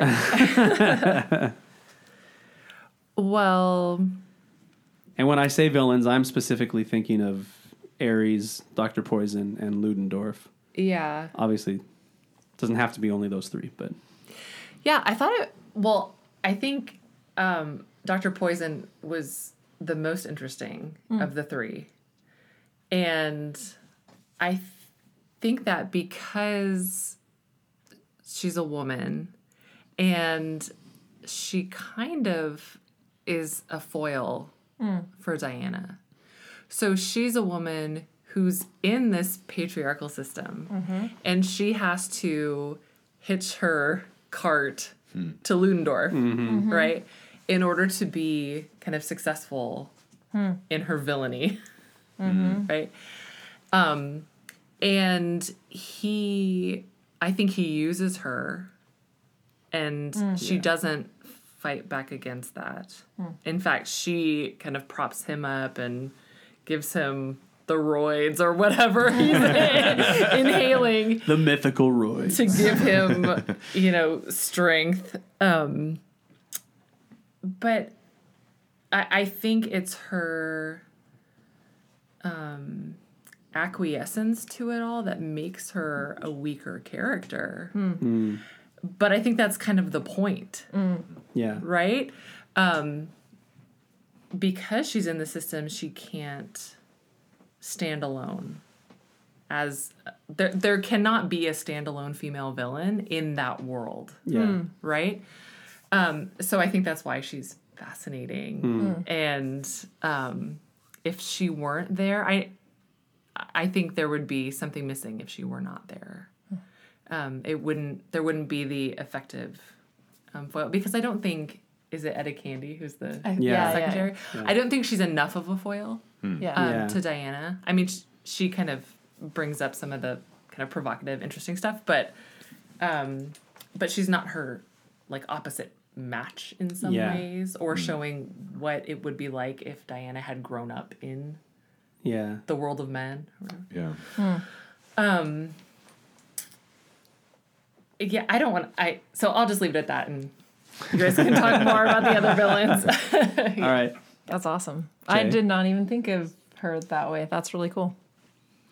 Yeah. I just I think that Ludendorff and Dr. Poison are great, and I think that Ares sucks. I mean, uh, because we we've seen like the third act of this film is by far its weakest act, in my opinion. Hmm. It's also the common problem amongst the DCEU is to have a really terrible third act in the midst hmm. of a lot of pretty good second acts. That if the hmm. mo- if the movie would have carried forward in that way, we wouldn't be like, what's wrong with Batman v Superman? What's wrong with Man of Steel? The third acts. Like, go track it down. It's always the third act. And, and I think that this is one of the problems with this film. Like, how much more powerful would it have been had we known what Ares' goal was from the beginning? Instead, we get these other two characters' goals, and then at the very end, it's like their two goals aren't that big of a deal. It's actually Ares that's the problem, and he believes that he's truth, and he believes that mankind needs to die. And it's like, wow, you just threw a lot of information at me in a really quick amount of um, time, so that you could have this giant god battle. well, there's a lot more interesting things to happen if we had like Doctor Poison and Ludendorff more involved in that final encounter in some way, shape, or form. So for me, I think that that's the biggest problem is that like, I mean, I do think it's kind of interesting to have a character say like, yeah, everyone calls me the god of war, but I'm the god of truth.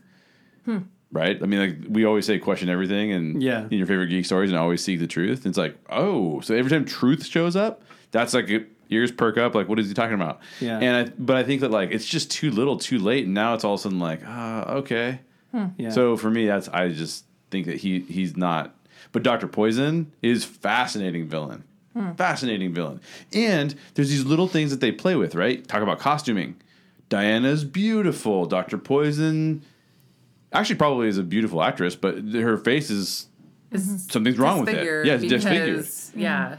But why we don't we don't know why. But like now you go, maybe that's one of the things that drives her.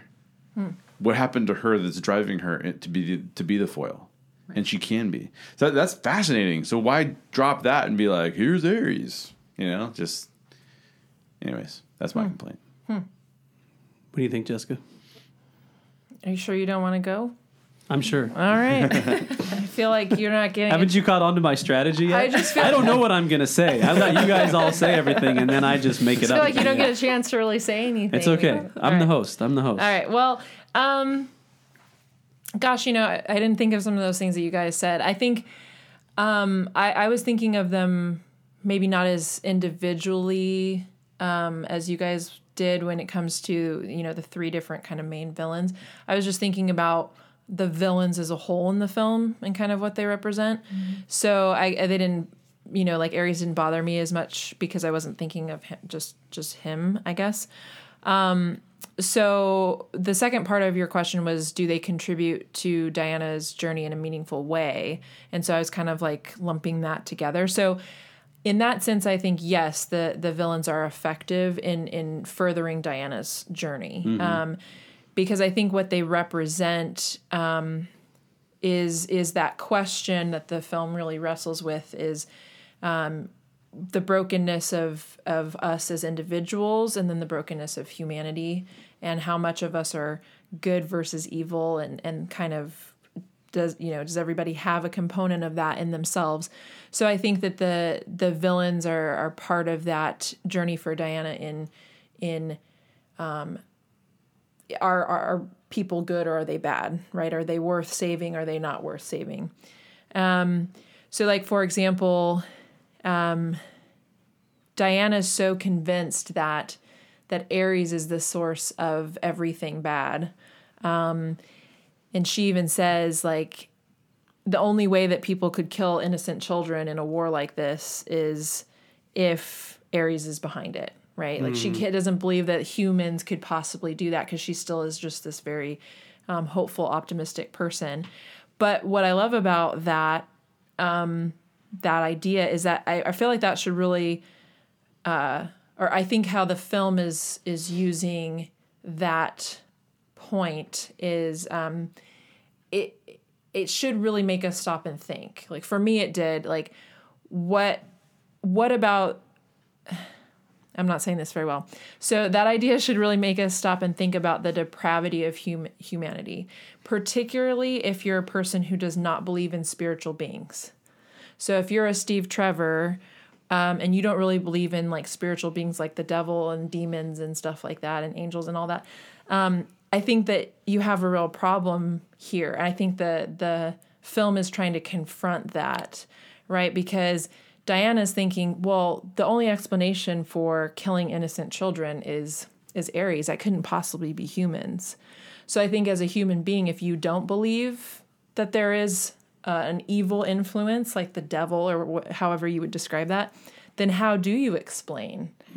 It is the then it is just human depravity. It's just completely, you know, people killing innocent children. That's just all on us, right, as humans. So um, so I think that's an interesting thing to think about, like theologically and spiritually, like how much of it based on your worldview, is completely human depravity versus how much of it is an influence by some other spiritual forces.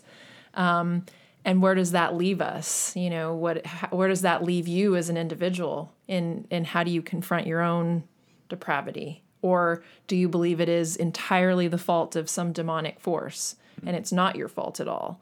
So I think that's an interesting question that the villains raise, particularly Ares, because he's he is the god of war, right? And she and Diana is very convinced for the majority of the movie that he's behind all of this horrible stuff. Um, so um, for me, like for me in my worldview, I think of Ares really is like the devil, and I think that that that that captures that's captured well in the film because he even he even basically explains this that he merely influences men. He can't make them do something. Like he's they show him like whispering in in Dr. Poison's ear and stuff like that, but he's not actually making people do anything. So that actually aligns pretty well with with the biblical worldview of like the devil being a defeated enemy that like yes um we still we we basically give into it we're his you know we're we do his his bidding so to speak by by choice because we're weak or, or whatever um so he you know that, ares is is believing that humanity only deserves destruction because of its moral moral failures that's that's Diana's great battle, right? Is well, is that true or not? Do I protect people or because he's the source of corruption or do I protect people or even if he's not the source of corruption, do I still protect people? Like what does that look like? So, I do think overall the villains um, help us wrestle with that and help Diana wrestle with that. And without, I think they're effective in in in that sense. And for me, it really made me stop and think about kind of that that bigger spiritual question. Wow. You guys have all changed my mind. what were you gonna say? What were you gonna say? I think I thought the villains were really weak, but you've all really convinced me that that's not completely true. I think it's still true in some ways. I and maybe it's not to say that the villains are weak, but that they are uh, misused. Hmm. Yeah. Um, because I think you mentioned Jay that it would have been better if we were let in on Ares's on who Ares was a hmm. little hmm. bit earlier, so we could kind of follow his journey a little bit more. Mm-hmm. Not quite such a hard left turn Right. when that comes up. Um, I also don't. I don't think we needed the whole mythical steroid thing for Right. Oh. Ludendorff. Yeah. I get that. Yeah. Really, the only reason that's there is so that we can have a fight scene between him and Diana. Right. Yeah, yeah. Because otherwise, Diana would have just destroyed him Right. in a heartbeat. Right. Right. Right. Right. Um, they probably could have figured out a better way to do that. Mm. And I wish that there was more interaction between Diana and Dr. Poison. Mm-hmm. Yes. I think that's a missed opportunity. Yeah. Yes. Go ahead. Sorry, as you're talking, so I know I had said, gosh, it seems like Dr. Poison is like a foil to Diana, but now I feel like all three of the villains are in Yeah. different ways. Mm. Like Ares is a foil in terms of influence. Mm-hmm. Mm. If Amazons are meant to influence men's hearts toward love mm. and good, and Ares influences them toward evil, Dr. Poison is a foil of her like femininity and what that looks like kind of in the context of humanity and then Ludendorff maybe strength Strength, yeah. or even ambition because i mean her ambition is um to protect and her instinct is to protect and his is to destroy mm. you know mm. so it seems like So they're the unholy trinity. they are the unholy trinity Just like that that fast food place in Fullerton that has Taco Bell, Pizza Hut, and KFC. Evil. Unholy Trinity. Yeah. Yeah. Yeah. Yeah. Yeah. Yeah. They're all it's all Not fried in the like same that. oil, man. yeah Interesting. That's really I derailed everything. yeah. It's okay. Let's bring it back. Let's bring it back. That's what I do. That's what I do. I'll, I'll fix it by moving on to the next question. um, so one of my favorite things in this movie, one of the one of the things that makes me love this and puts it so high on my list, is um, at the end when Diana's about to defeat Ares for good, um, and he tells her, um, "They don't deserve your love. They don't deserve you," which is a theme we hear a lot in this movie. Hippolyta says that. Um, and she says, It's not about deserve, it's about what you believe. And I believe in love. And then later on in the movie, right before it ends, she says, Only love can truly save the world. So when I see that, that feels like a new kind of superhero to me. So I'm curious how that feels to you guys and how you feel about Diana's outlook on the world as a hero. So, Jay, why don't you start on that one? I love the question. I love the portrayal of Diana in this regard. And I would contrast it directly with the other Trinity Batman, Superman, Wonder Woman. Uh-huh. And it is a far superior worldview than either Batman or Superman has. Now, I know that these have changed over the years for Batman, Superman, but let's just take them at their at their root of why why they were introduced. Truth, justice, and the American way. Right? Mm. Superman's truth, Superman's idea of justice, and then the American way over all other ways that exist on Earth. Batman, order versus chaos. Yeah. Well, you can easily see very quickly how those can become super perverted. Mm. The American way has become super perverted in multiple ways over generations. Yeah. Mm-hmm. America To be allowed fair, the whole American way thing is gone now. has not been identified with Superman for quite a long No, time. no, no. It's, yeah, to be fair, but Yeah. but even setting out with that kind of goal, it, where you have a super being that says, "I'm taking sides." Mm-hmm. So Batman is taking the side of order, like we must have order. That's the side that Kylo Ren takes. How did that turn out for everybody? Not well, right? Um, but and, and then you can look at all the characters who have taken on, you know, the American way of truth and justice, and how that's been hurtful. We we allowed slavery in this country. We have a system that allows greed to take people over. Diana, her viewpoint is literally like the epitome of the best viewpoint you could have. So she's not going to allow for some of these things to happen because she's going to go, no, no, no, love should actually win this battle. Um, so not only is it amazing to see the perspective introduced into the comics or introduced into the, the films, but it's also the most superior of the views that have been expressed by any of the characters thus far. Yeah. So I'm a big fan. Hmm. Jessica. Uh, I I agree. It seems somewhat new, um, and I think it works well because we also have ha- because having this kind of female as the primary superhero in a film is also somewhat new in this, at least in this in this sense. So I think that works well. Um, but it's interesting because Steve actually said a lot of those things first um he those that it's not about deserve it's about what you believe. Like that Yeah. actually came from steve first. So i think that goes back to the question of how they influenced each other. Mm-hmm. um but i think what sealed the deal for her because she wrestled with that. When he was saying that that was really hard for her. She was wrestling with well is you know is humanity worth saving? She has steve saying it is. She has ares saying it's not she, her, she has her own heart that believes that it is and and but she's seen these horrible things and um, but Steve is what seals the deal for her. Um, him loving her is what made that all real. The the the love is the love between them um, is I think what convinces her that love is what can truly save the world. Because if she's as she's wrestling with that, especially his sacrifice, right? So he sacrifices himself um, to save other people and that's su- that's what's so powerful for i mean obviously it's heartbreaking but it's also like that is what unleashes her like virtual invincibility. Like as soon as his plane explodes she's unstoppable. She's like flying through like literally flying through like punching people. It's like really crazy. And I, and Which, if she can do all that, this sorry, this is totally That- off topic, but if she can do all that stuff, why didn't she do it in Justice League? That's a great point.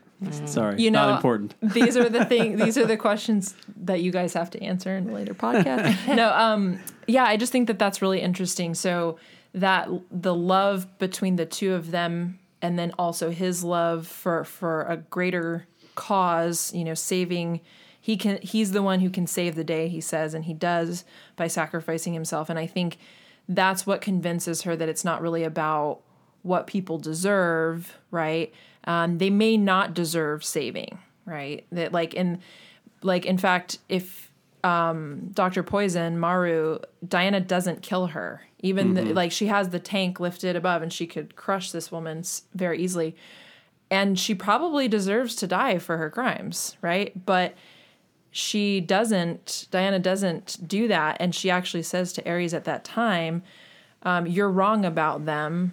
They're everything you say, but so much more. And I think that's that Steve's sacrifice is kind of what convinces her of that. That there's he is the reason she believes that there's so, there's so much more.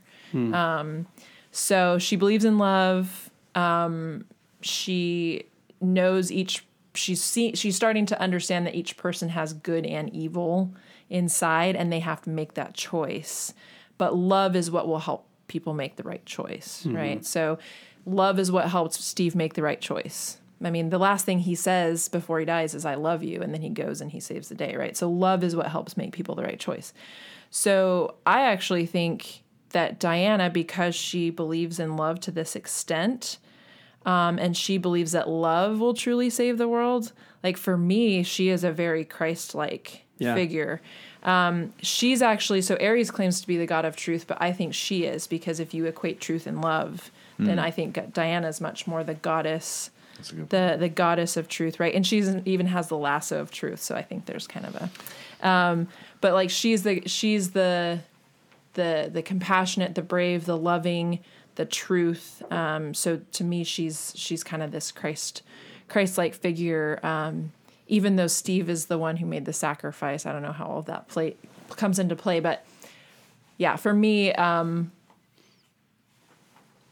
I, I, it is one of the best parts of the movie, like how all that comes together. At first, I think you you might think of it as cheesy a little bit, like wow, that's like, but it's it's just not. Like if if you heard some of that in another movie, you might be like, that's just really that's just really over the top cheesy. But I think because it's embodied in in Steve and in Diana and how they interact and how they are helping other people and then the choices that Diana makes about Dr. Poison and the choices that Steve makes about saving the whole area from the from the bomb. I mean, it's not cheesy because you see it. It's like Yeah. they're they're showing it. I'm showing not telling, right? We always say that in writing. Yeah. Like you got to show not tell and I think they do that. Jamie. The only reason I thought it was slightly cheesy Yeah, same, Wrench in the works. Wrench in the works. cheesy. was it reminded me of Frozen. Oh, oh, interesting. Okay, so the conclusion of Frozen, like Queen Elsa realizes, okay, only love can thaw a frozen heart, Uh, yeah. right? And so the idea that love is a more powerful force than fear, than evil, you know, Yeah, yeah. um, it you know it does seem like a little bit of a trite conclusion, mm. but to to hear it mm-hmm. uttered by a superhero mm. does seem novel. Mm-hmm. Mm, right. where you know it's all about power and might and those being the most compelling forces Right. and saying it's actually something that has nothing to do with like physical strength. Mm-hmm. It's something that has to do with um, a really different kind of of strength. Hmm. Um, was i think like surprising and um, compelling. Uh, but yeah, it did remind me of Frozen a little bit. So when you say that, when you say like it's that it's like it's a little bit cheesy, but do you think it's do you think it's right? Or do you think it's actually like in other words, the, the, it can come off as cheesy and kind of trite and kind of like oh yeah what a night or do you think yeah she's right it just came off as cheesy? Or like no she's like too naive still No, well, I mean, it's the tension that I'm feeling as I'm thinking back to that scene is that she's saying that you know love is more powerful as she's laying the smackdown on Ares, right? With sheer physical might, brute strength, mm. and the fact that like Steve's I think, like you said, love compelled sacrifice. I mm-hmm. mean, it's mm-hmm. his love of her and his growing compassion for people in general right. Mm-hmm. That compels him to get on the plane. Um, but the fact that that unleashes to me what looks like anger mm. in mm. her mm.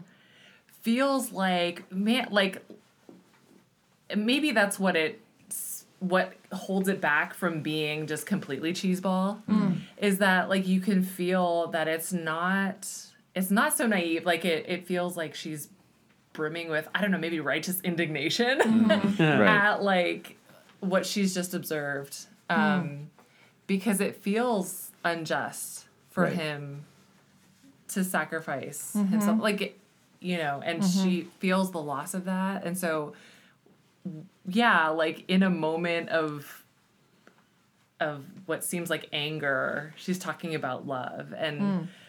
like maybe she's also just more fully experiencing what it means to have both hmm. good and evil hmm. kind of wrestling inside of you. And like sh- maybe that's just a statement where she is choosing to let love overcome her own anger Right, because she gets she does the whole like an- you're right. She does like this angry tirade, but she doesn't throw the tank on top Yeah, of Doctor totally, Poison, right? totally. So Yeah. Yeah. there is yeah maybe it's an exploration of like the what do you do with that anger? Yeah. because it's okay to obviously when there's injustice uh, or when some when there is that kind of sacrifice, um, you would be angry and hurt and upset. But what do you do with that? Yeah, right, yeah. like it is still in the end about love that people are everything that you say and so much more. They're they are evil but more. Yeah. um so uh, yeah it's an it's a it's it ca- it, it is I I- see I struggle with that too. Like it's like ah it could be cheesy right? Yeah. but for me they made it pretty real.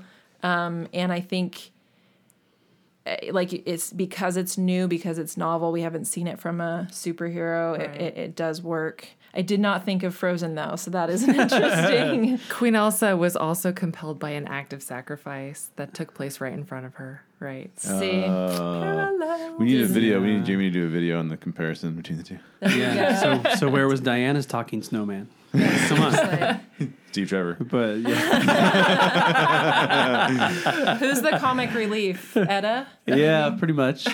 But she's only there for a little bit. yeah Do you, do you I- think? Oh, sorry. Go ahead. Well, I um not to say that you're wrong, Jamie, not to not to, to argue with you, but I think there's a there's a moment of triumph in there which sort of helps explain her her violent tirade because during that whole battle, Ares is trying to turn her. Mm-hmm. Right. He's trying to convince her that he's right, mm-hmm. that the world doesn't deserve her. She's above them. She shouldn't be wasting her time protecting these these minuscule little creatures, Right. Mm-hmm. you know.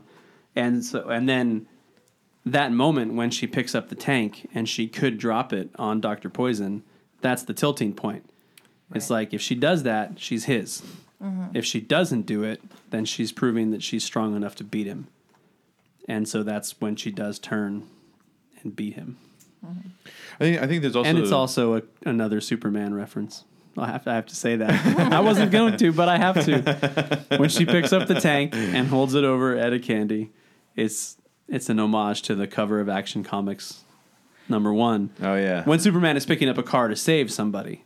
Ah. So it's almost like she uses one to kill somebody, but then she doesn't do it. But just the visual of it. Hmm. Sorry. no i like it Nerd. I also think there's something to be said for, and I, I don't know, like I think there are lots of ways to be angry and be hateful. Mm-hmm. Right. But I don't know that for me, the presence of anger does not mean the absence of love. Hmm. So you can, you can, in fact, I would say that in some cases you need anger to truly be loving. Mm-hmm. There's because there's some people that teach like, okay, like you know, you just like you just zen out, right? Right. And I'd be like, but there's there's actually some stuff in this world that is just pure evil, mm. and if you just zen out, you're not actually then loving. You're you're actually retreating from it. Right. Mm. So I, I feel like there's there's a case to be made where, and I do think like like if you take if you take the if you take your example of Frozen, it's like yeah, see they they would never allow for that, right? It'd be mm-hmm. like that that's that sort of anger isn't allowed there mm-hmm. because that would be perceived as be be perceived as not loving. Um, but in my definition, I go, no, actually, there's room for anger. The behaviors around that are what then becomes critical mm. Because you can't then say, "Well, I'm angry, so then I, therefore I should get to do anything." But anyways, Yeah. She just had to let it go. Stop. you're just waiting for that. I can see on his face. oh, boo. Yeah, he's like, "I've got something in my back pocket." Ah! Frozen reference. Yeah. All right. Well, I just have one more question for us to dive in here. So, we've talked a lot about the Wonder Woman film that we've seen. So, let's talk about a little bit about the Wonder Woman film that we are going to see. Because we know that Wonder Woman Part 2, or whatever they call it, starts filming soon. Um, so, I'm just curious what your guys' hopes are for a sequel to this movie. So, Jessica, what do you think? Oh, don't start with me. I didn't write anything down for this because I don't know. That's okay. Yeah, I think I, I think the only thing I would say um uh do we know who's directing it? Patty Jenkins. she is okay, Yeah. so that was one thing. I I, I And not only is she doing it, but she's getting paid just as much as they would have paid Zack Snyder to do it. good. Like she Good. negotiated That's a how it should be. historic pay raise. Good. Yeah. Good for her. Um so Gal that Gadot had to take a pay cut. No, I'm just kidding. I that would you know that's definitely a hope is I, I think the same team or relative relatively the same team I, I would like to see because I I loved the first one. So I think um I'm, sequels always make me nervous because um you know it's hard. It's hard to compete with expectations and, and keep up with it. So it makes me a little bit nervous. Um I I think um I think the only thing the only thing I can really say is I I would let I'm curious um to see how Diana's character development happens um because I think there was a lot of development in this movie. Um and origin stories tend to have that and and that's why people love origin stories and and and then a lot of times that's kind of lost because it slows way down because they don't they don't change that much and they're given something else to wrestle with and and sometimes there's even like kind of a you know two steps back kind of feeling because maybe there's a conflict and and your your hero actually kind of retreats or has like a has like a misstep so i'm a little bit concerned that that could happen um, so my hope would be that that there's some sort of compelling development some sort of I don't, you know, I don't know what the storyline they're intending to do, or or the villains, or or you know, kind of what problem they're going to give Wonder Woman uh, to solve. But my hope is that they they can keep that momentum because um, I think that'd be really hard to do. The only thing we know for sure is that Kristen Wiig has been cast as Cheetah, Yes, Which is okay, sort I did hear that. sort of Wonder Woman's Joker, Yes, sort of her crazy Yes. arch nemesis Okay. type character, who's like a feral cat. type. Okay, I mean, she's a cheetah. so that could be that could be interesting.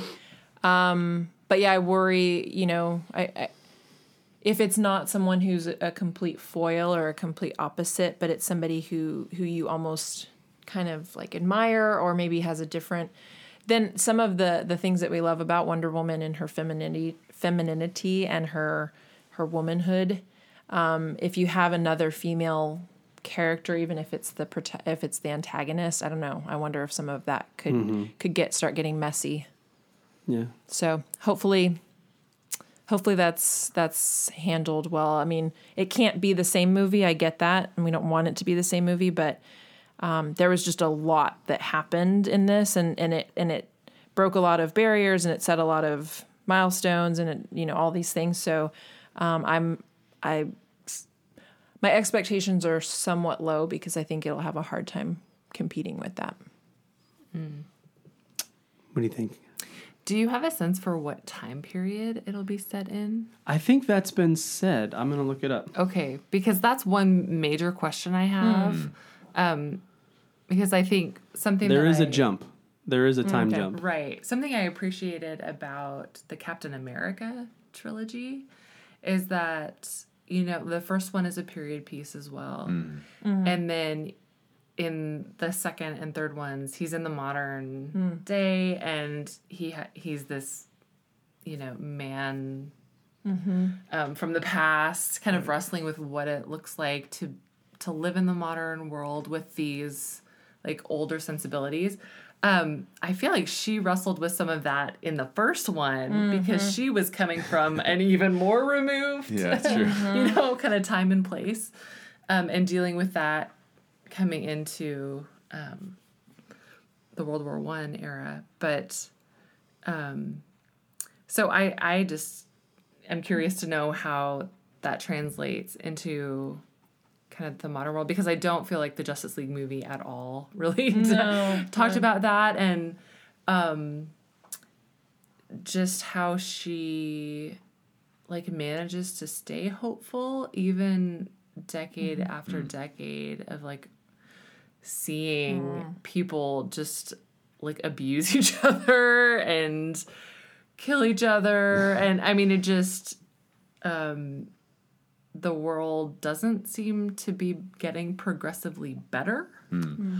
over time. And so i just wonder like like that has to do something to her Yeah. character. And she can't I, I don't see how she could stay like unrelentingly hopeful as she continues to live in the world Um, this is just a quick look, and it could be wrong, but it, people seem to think it's going to be set in the 80s. interesting Oh. Yeah. That Cool. makes sense with like the cheetah, like Yeah. kind of cat. Like I'm thinking of Thundercats. yeah, exactly. That's Yeah, that exactly kinda- the aesthetic. Yeah. yeah. I think, or, well, I'll just go because I have a thought. Yeah, yeah, go for it. Jessica said I should stop going last. Yeah, so yeah, do it, do it. I'll go. I won't go last once, but um, I think Justice League could give us a little bit of a glimpse into what we might see in a Wonder Woman sequel. Because in the end of the film, in the end of Wonder Woman, she is basically accepting her place in the world that she's going to inspire love and be the superhero to the world. But when we get to Batman vs Superman and Justice League, she's gone.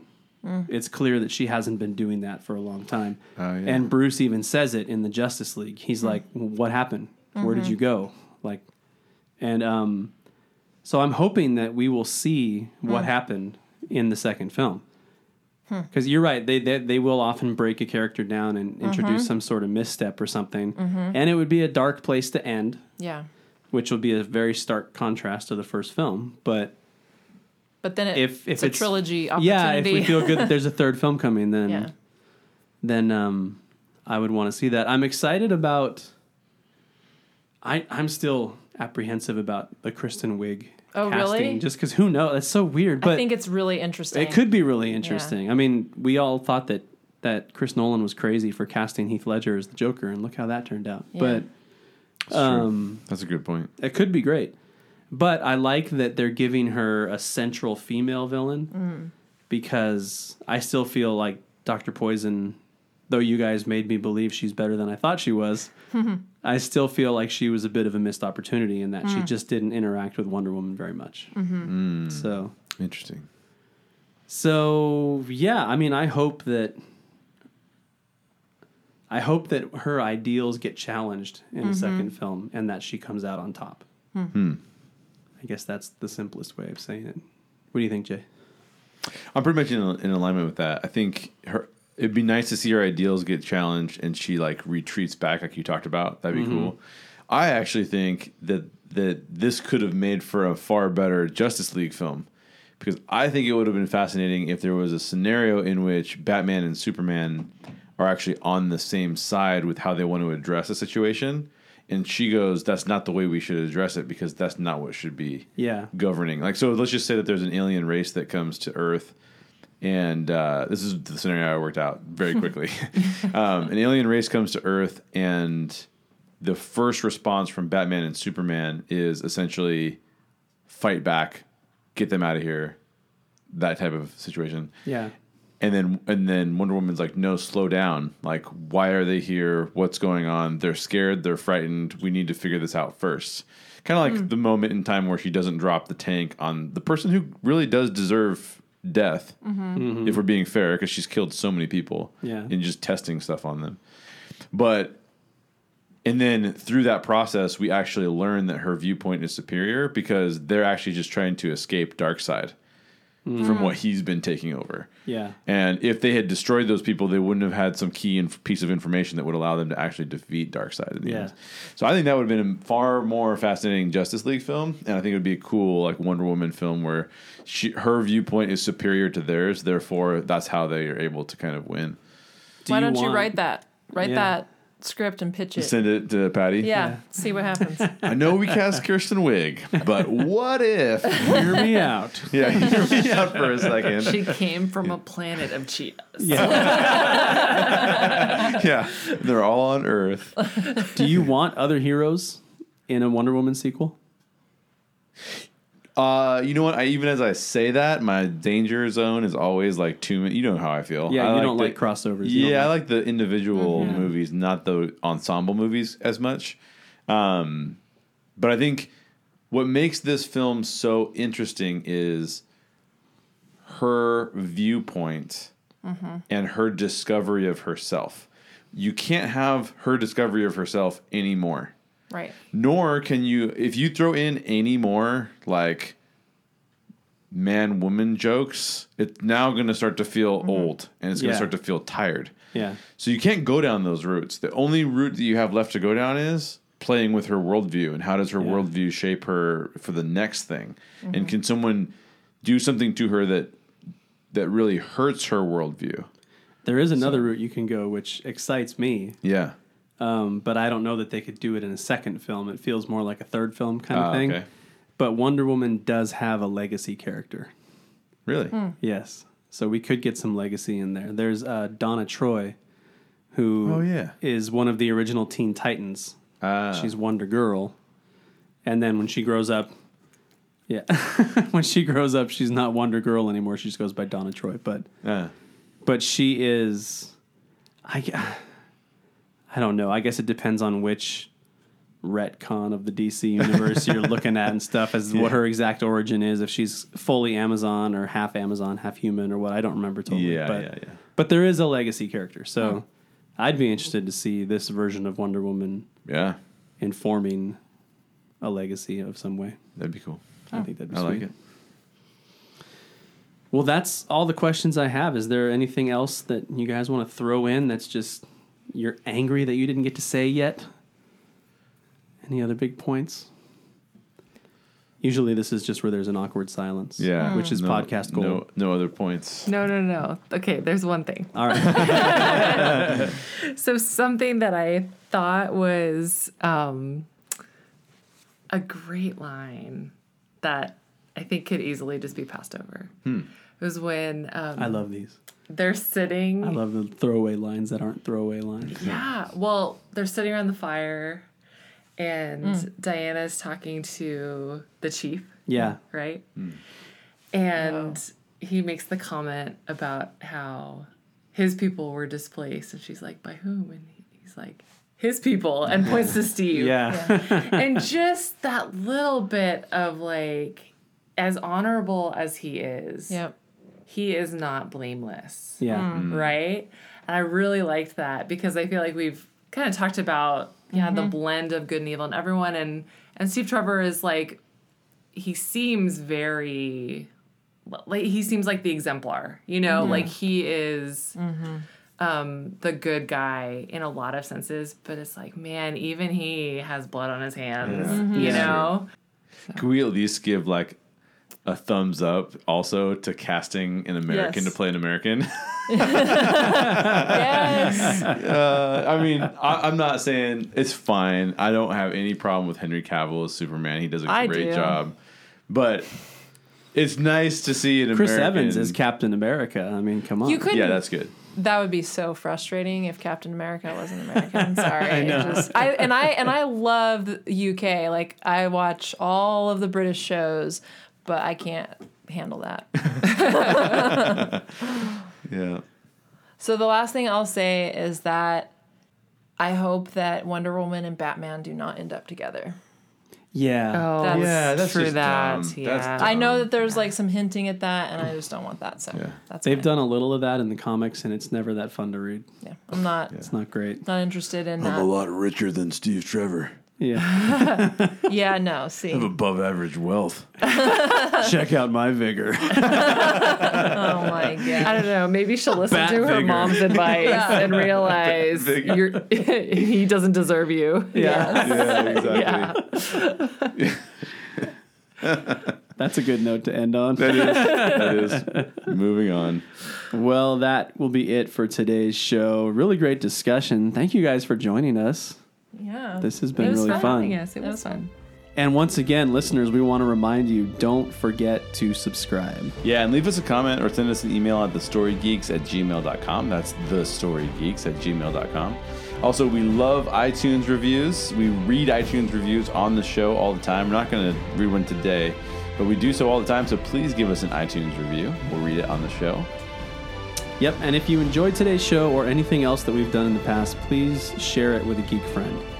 So, links to everything we've talked about today are in the show notes. And don't forget to check out the exclusive content on Patreon. Uh, just head over to thestorygeeks.com. And as always, question everything in your favorite geek stories and always seek the truth.